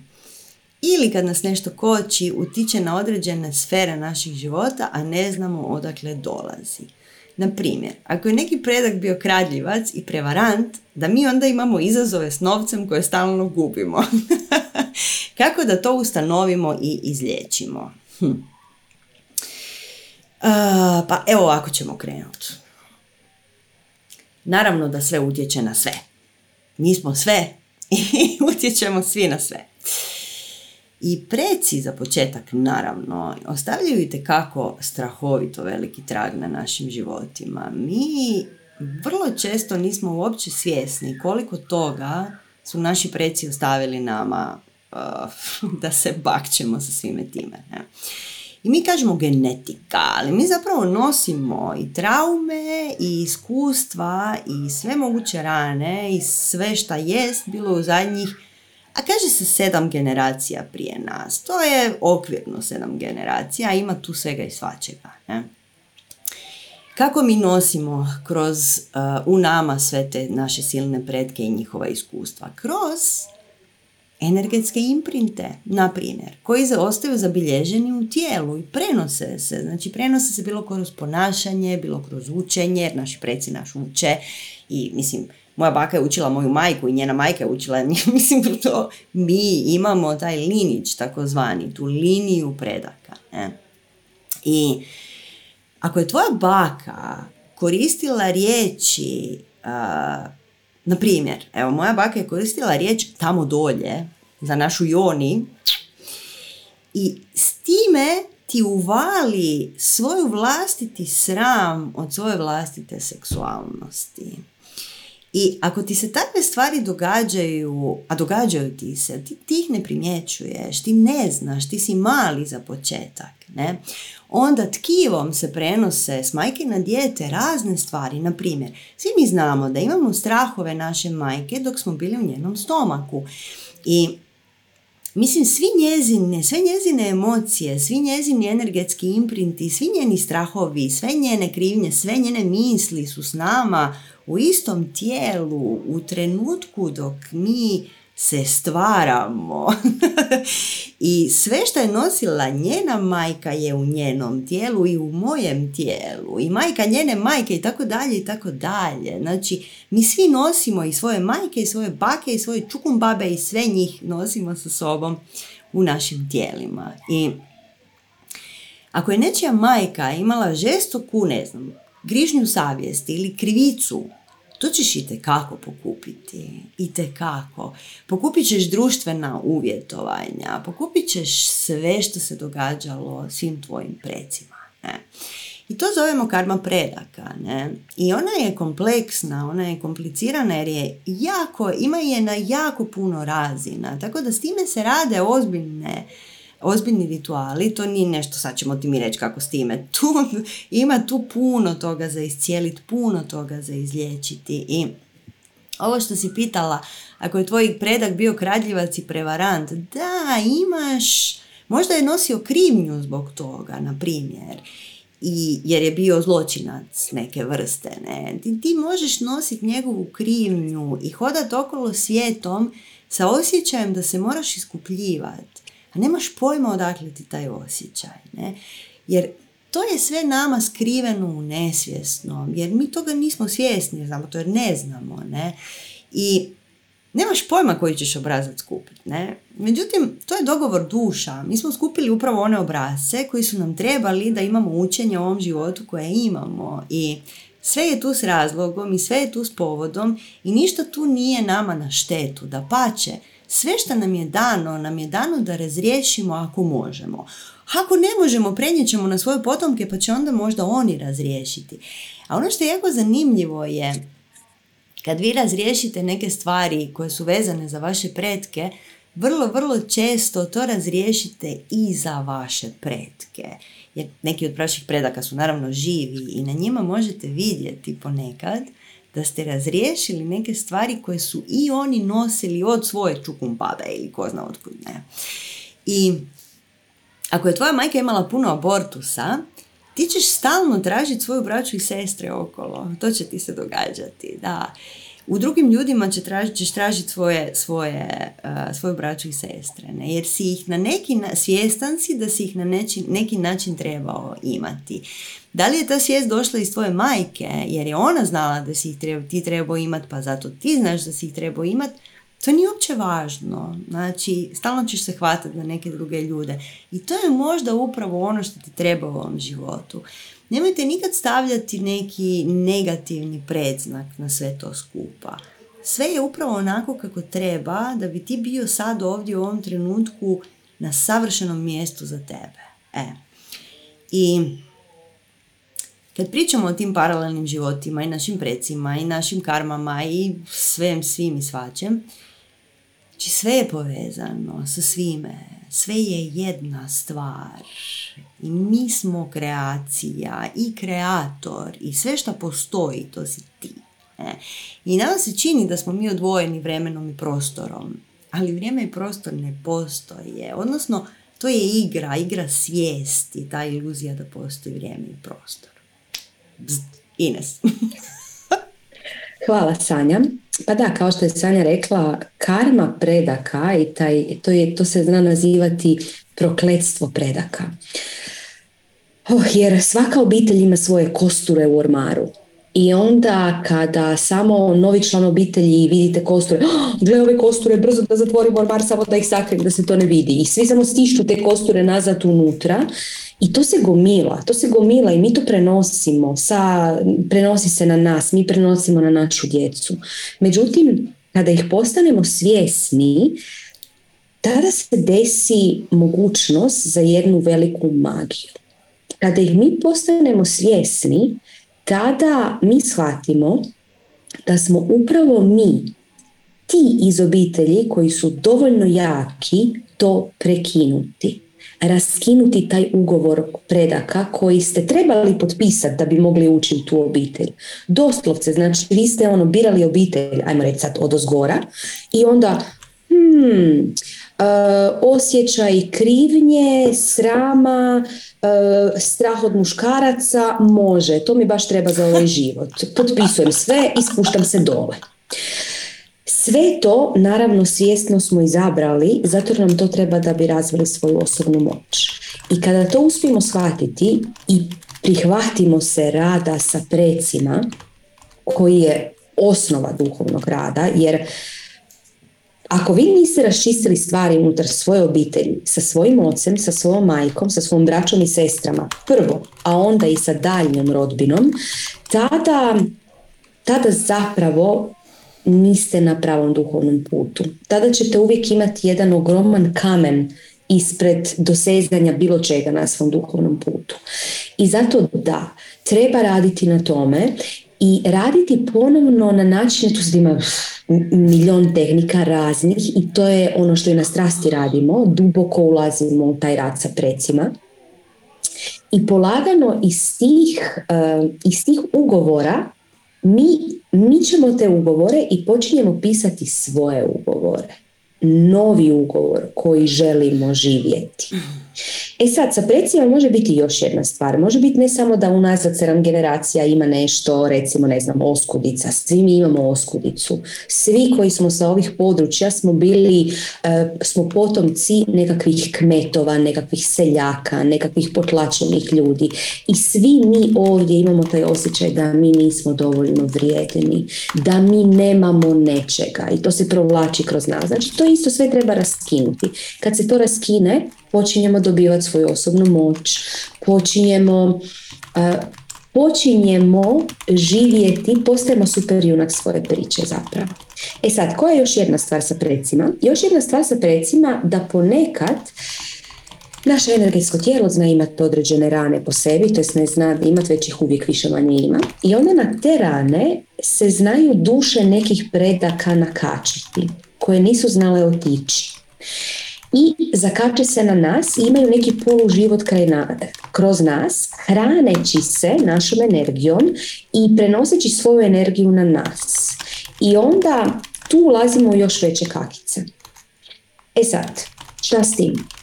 Uh, tu postoje razne, razne rituali koji se mogu napraviti, ali ono što svako sam za sebe može napraviti jest nešto što je izuzetno korisno, a to je imati mali oltar predaka. Znači, napraviti u svome stanu, samo ne u spavačoj sobi, bilo gdje drugdje može, mali oltar gdje ćete staviti ili slike svojih predaka, ili ćete staviti neki detalj koji vas podsjeća na vaše pretke, neku figuricu ili nešto. I tu ćete svako malo kad prolazite pored, ćete im se zahvaliti, probat ćete pronaći šta je to što su vam prenijeli. Možda čak i bila i neka patnja, ali ćete u toj patnji pokušati pronaći dar. Stavit ćete možda neki cvjetić tu i tamo. Imat ćete ih na oku. To je važno. Jer ako nemate mrtve pretke na oku, svašta se može dešavati. znači želite ih imati na oku. Mogu biti živi, ne moraju biti samo mrtvi na tom oltaru. Eto. Sanja? Zadnje pa pitanje. Ja predlažem da, da lagano privedemo ovo kraju. Imamo, e, znate i same da ste postala još jako, jako puno pitanja, imamo preuzbudljiva pitanja, ali sad je već prošlo dva sata, tako da Ines ja predlažem da sljedeća pitanja budu na sljedećem satsangu kojeg ćemo održati brzo, ne možemo vam reći kada, ali brzo. I ako se slažeš, ja, bi, ja bih jedno moje omiljeno pitanje iz ovog banča koje je stiglo, koje kaže jesmo li mi sekta? to je moj radni naziv pitanja. kaže pitanje. Pošto rastem u pravoslavnom okruženju i kulturi, zanima me kako da uklopim učenje o Isusu i općenito njegovo postojanje Priču o spašavanju svijeta, strašnom sudu, grijesima i manifestiranje obilja koje mi je veoma blisko i ima mi smisla. A pravoslavna crkva učenje poput vašeg i srđanovog smatra sektom. Evo, jako nas je razveselilo ovo pitanje. Jer prvo i osnovno svako kvalitetno učenje kaže misli svojom glavom. Tako. Svako kvalitetno učenje.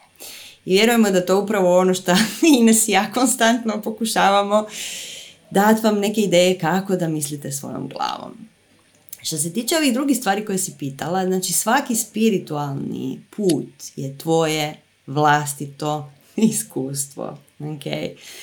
I tvoje vlastito iskustvo ponekad može biti samostalno, ponekad može biti čak i u sekti ili u okvirima neke organizirane religije, ali ako ti dozvoljava da misliš i da uočiš sebe, a ne da se ponašaš prema pravilima koja su zadana.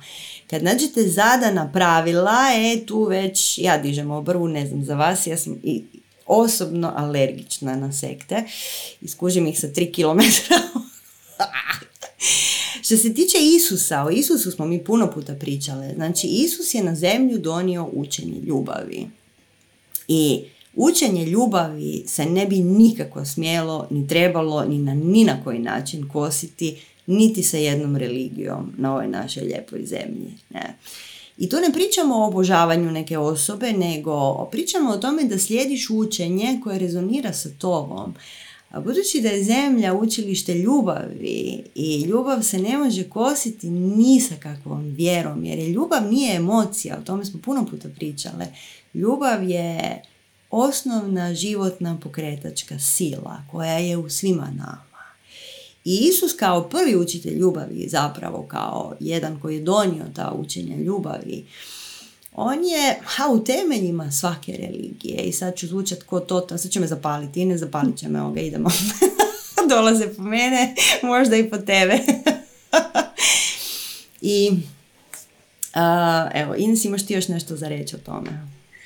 Pa da, evo nadodat ću da u sektama uvijek imate učitelja koji je nedodirljiv u smislu on je poseban ili ona, poseban dar s neba, on je potomak ne znam koga, ne znam otkud i ono što taj vođa može, ne može nitko drugi. I vi ste u milosti Božoj, milosti kreacije, milosti kako god već taj vođa to zove, sve dok ste s njim. Jer vi mali jadni sami ne možete ništa drugo doli pratiti njega velikoga. Zapravo ono što želite kad tražite učitelja je ne onog koji će veličati sebe i koji će reći vidi ja mogu ovo, ja mogu ono, to je moj poseban dar, znaš ja sam poseban, ti nisi poseban. Istina je da je taj učitelj poseban, ali znate što? Poseban je apsolutno svatko od nas.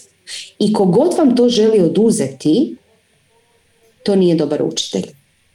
Učitelj je ovdje da bi, ne da bi stvorio kopiju sebe, opet ni to nije dobro.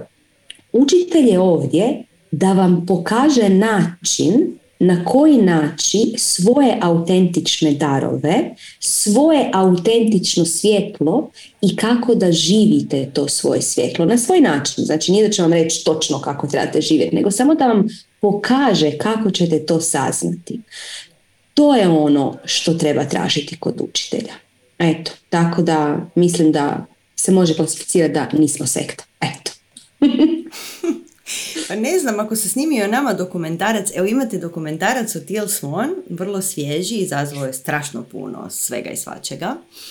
Ja sam ga pogledala, dokumentarac je stvarno odlično napravljen, jako je zločesto napravljen, ali evo to je sad na vama da, da ako hoćete pogledati da vidite.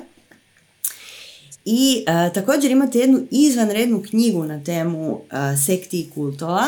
E, knjiga, knjiga se zove Iznuđivanje, autor je Douglas Raškov. Izašla je na našem jeziku, ma ima dosta vremena, ima, ima bar 15 godina, čini mi se tako nešto. Knjiga je izvanredna. E, I ne priča samo o kultovima, priča o razno raznim stvarima i baš je onako totalno za pročitat. I Tamo vam baš daju, daju vam, jako, jako zabavno je posložio Douglas Ruškov ili Raškov, ne znam kako se zapravo čita, posložio je te neke temeljne stvari za sektu, za kult. I a, neke od tih stvari su se našle i u ovom dokumentarcu, tako da stvarno je interesantno za pogledati, jer sve sekte, svi kultovi, sva takva nekakva sve neke grupe ljudi koji ograničavaju tvoje razmišljanje i ponašanje i tako dalje i govorenje i oblačenje i sve ostalo imaju jako, jako puno e, istih tih nekih stvari. Kao što je Ines rekla, vođa je apsolutni zakon. On je pao s, neba tu da spasi čovječanstvo, ima misiju koja je najvažnija na svijetu. On je apsolutno poseban i ti kao mali pojedinac koji nema nikakve moći, koji je potpuno nebitan i nikakav, ti se trebaš predati i vođi, i njegovoj ideologiji, i sustavu vjerovanja, i praksi koja je ultimatni zakon koji postoji. Ne? I šta god vođa kaže, to je zakon, a s druge strane on ne odgovara apsolutno nikakvom autoritetu. I onda imate ove, ove uh, zanimljive stvari koje se u sektama događaju, na primjer da vođa uh, kaže kako će se ljudi oblačiti, kako će se ponašati, kako će razmišljati naravno, kako će se osjećati.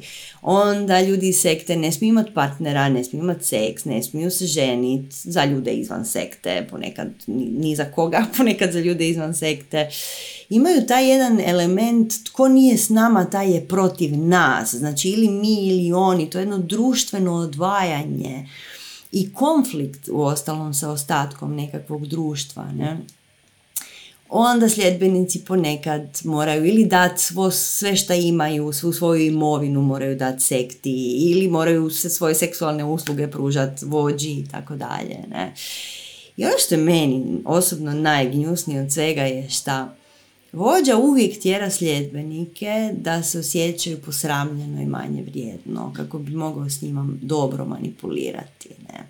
Tako da ako se osjećate posramljeno ili manje vrijedno i osjećate da se s vama manipulira i da se morate ponašati na određeni način, e tu bi vam se mogla crvena zastavica malo upaliti, a pogotovo kad vam kažu da se ne smijete družiti više sa ljudima s kojima ste se družili prije oni nisu u sekti ili da ne smijete više imati veze sa svojom obitelji. I još finale, ako želite napustiti tu grupu ljudi, tu sektu nazovimo, e onda vas se zastrašuje i šikanira i svašta nešto. Naime, kako mene zanimaju jako te sekte, uvijek mi su mi bile interesantne iz nekog razloga, valjda zbog toga, jako puno mojih prijatelja pa žele slijediti gurua, žele slijediti neko učenje, e, imaju ideju da taj param-para situacija, znači jedna linija učenja je bitna. Što Ines ja dosta, mi imamo malo drugačiji sklop, ne? E, znači, mnogi od tih mojih prijatelja su upali, upali su u te sektice i trebali su im godine da shvate da su u sekti. Nisu, jednostavno nisu, ja mislim da nisu htjeli samima sebi priznati da taj guru možda ipak nije genij. Da taj guru možda ipak ima neke tako malo prizemne eh, radosti, tako ćemo to nazvat, pa voli manipulirati ljudima. Ne? Tako da eto, mi ne volimo manipulirati ljudima, mi volimo da ljudi budu sretni, veseli i da žive radostan život, pun energije, da donesu sve novo na svijet, tako da se svi veselimo sa svima. Tako da evo, sad kad bez dileme znate da nismo sekta, Možete se pridružiti našim boginjama koje počinju za, počinju za 20 dana, imate još 20 dana. Ako se još niste odlučili, dođite nam na boginje pa ćete onda vidjeti kako se radi dubinski rad uz puno radosti, puno veselja, puno podrške, puno, puno suradnje. I naravno vidjela sam da je puno uh, pitanja bilo na četu, boginje su online program, boginje su uvijek bile online, pa onda mi nekako to niti ne napomenemo, ali da, sudjeluju žene sa svih strana svijeta i to jeste ideja. Da se združimo sa svih strana i damo sve što imamo u taj neki vrlo, vrlo zanimljiv i dubok rad. Ines. Da, pozivamo vas na boginje, na buđenje boginja, buđenje osobne moći. Zašto? Zato jer, kao što smo rekli, dolazi novo doba. I u novom dobu će uspjeti samo oni koji znaju pravila tog novog doba, koji imaju dovoljno osobne moći da podnesu to novo doba, podnesu te nove promjene energije. I doći ovdje na svijet i živjeti ga, a skrivajući svoje autentične darove je bez veze. Kada smo već došli ovdje i dobili smo te darove od kreacije, pa nećemo ih skrivati u ormaru onako duboko jer, jer ih se bojimo, jer ih se sramimo. Ne, upoznaćemo koliko smo snažne, koliko smo srčane, koliko smo nježne, koliko života ima u nama, koliko energije ima u nama da mi same možemo procvast i da što god dotaknemo može procvast. Energija u nama, energija u svim ženama koje su sada i ovdje je energija žena koje mogu donijeti te promjene, koje mogu donijeti to novo doba. Međutim, prvo treba donijeti promjenu u sebi. Treba pronaći svoju osobnu moć. I onda kad pronađemo svoju osobnu moć, put slobode i ljubavi će se rasprostrati pred nama, a mi ćemo imati snage ga hodati. Eto, Sanja. Evo još mi samo Antonija upozorila da kažem da e, ranije uplate, odnosno e, niže donacije traju još do 10.7. za boginje, tako da ako želite s nama na boginje za manje para, to vam traje još 4 dana, tako, do 10.7. Uh, mislim da je to to. Mi se veselimo jako još jednom satsangu, a možda i dva, obzirom na to koliko zanimljivih stvari još imamo tamo u našoj kutici za odgovorit. Uh, vidjet ćemo kroz ovih mjesec dana i veselimo se jako našem intenzivu. Ne mogu dočekat da počnemo plesat svaki dan i da počnemo dijeliti svoje sve što imamo i uh, rasti i napredovati zajedno.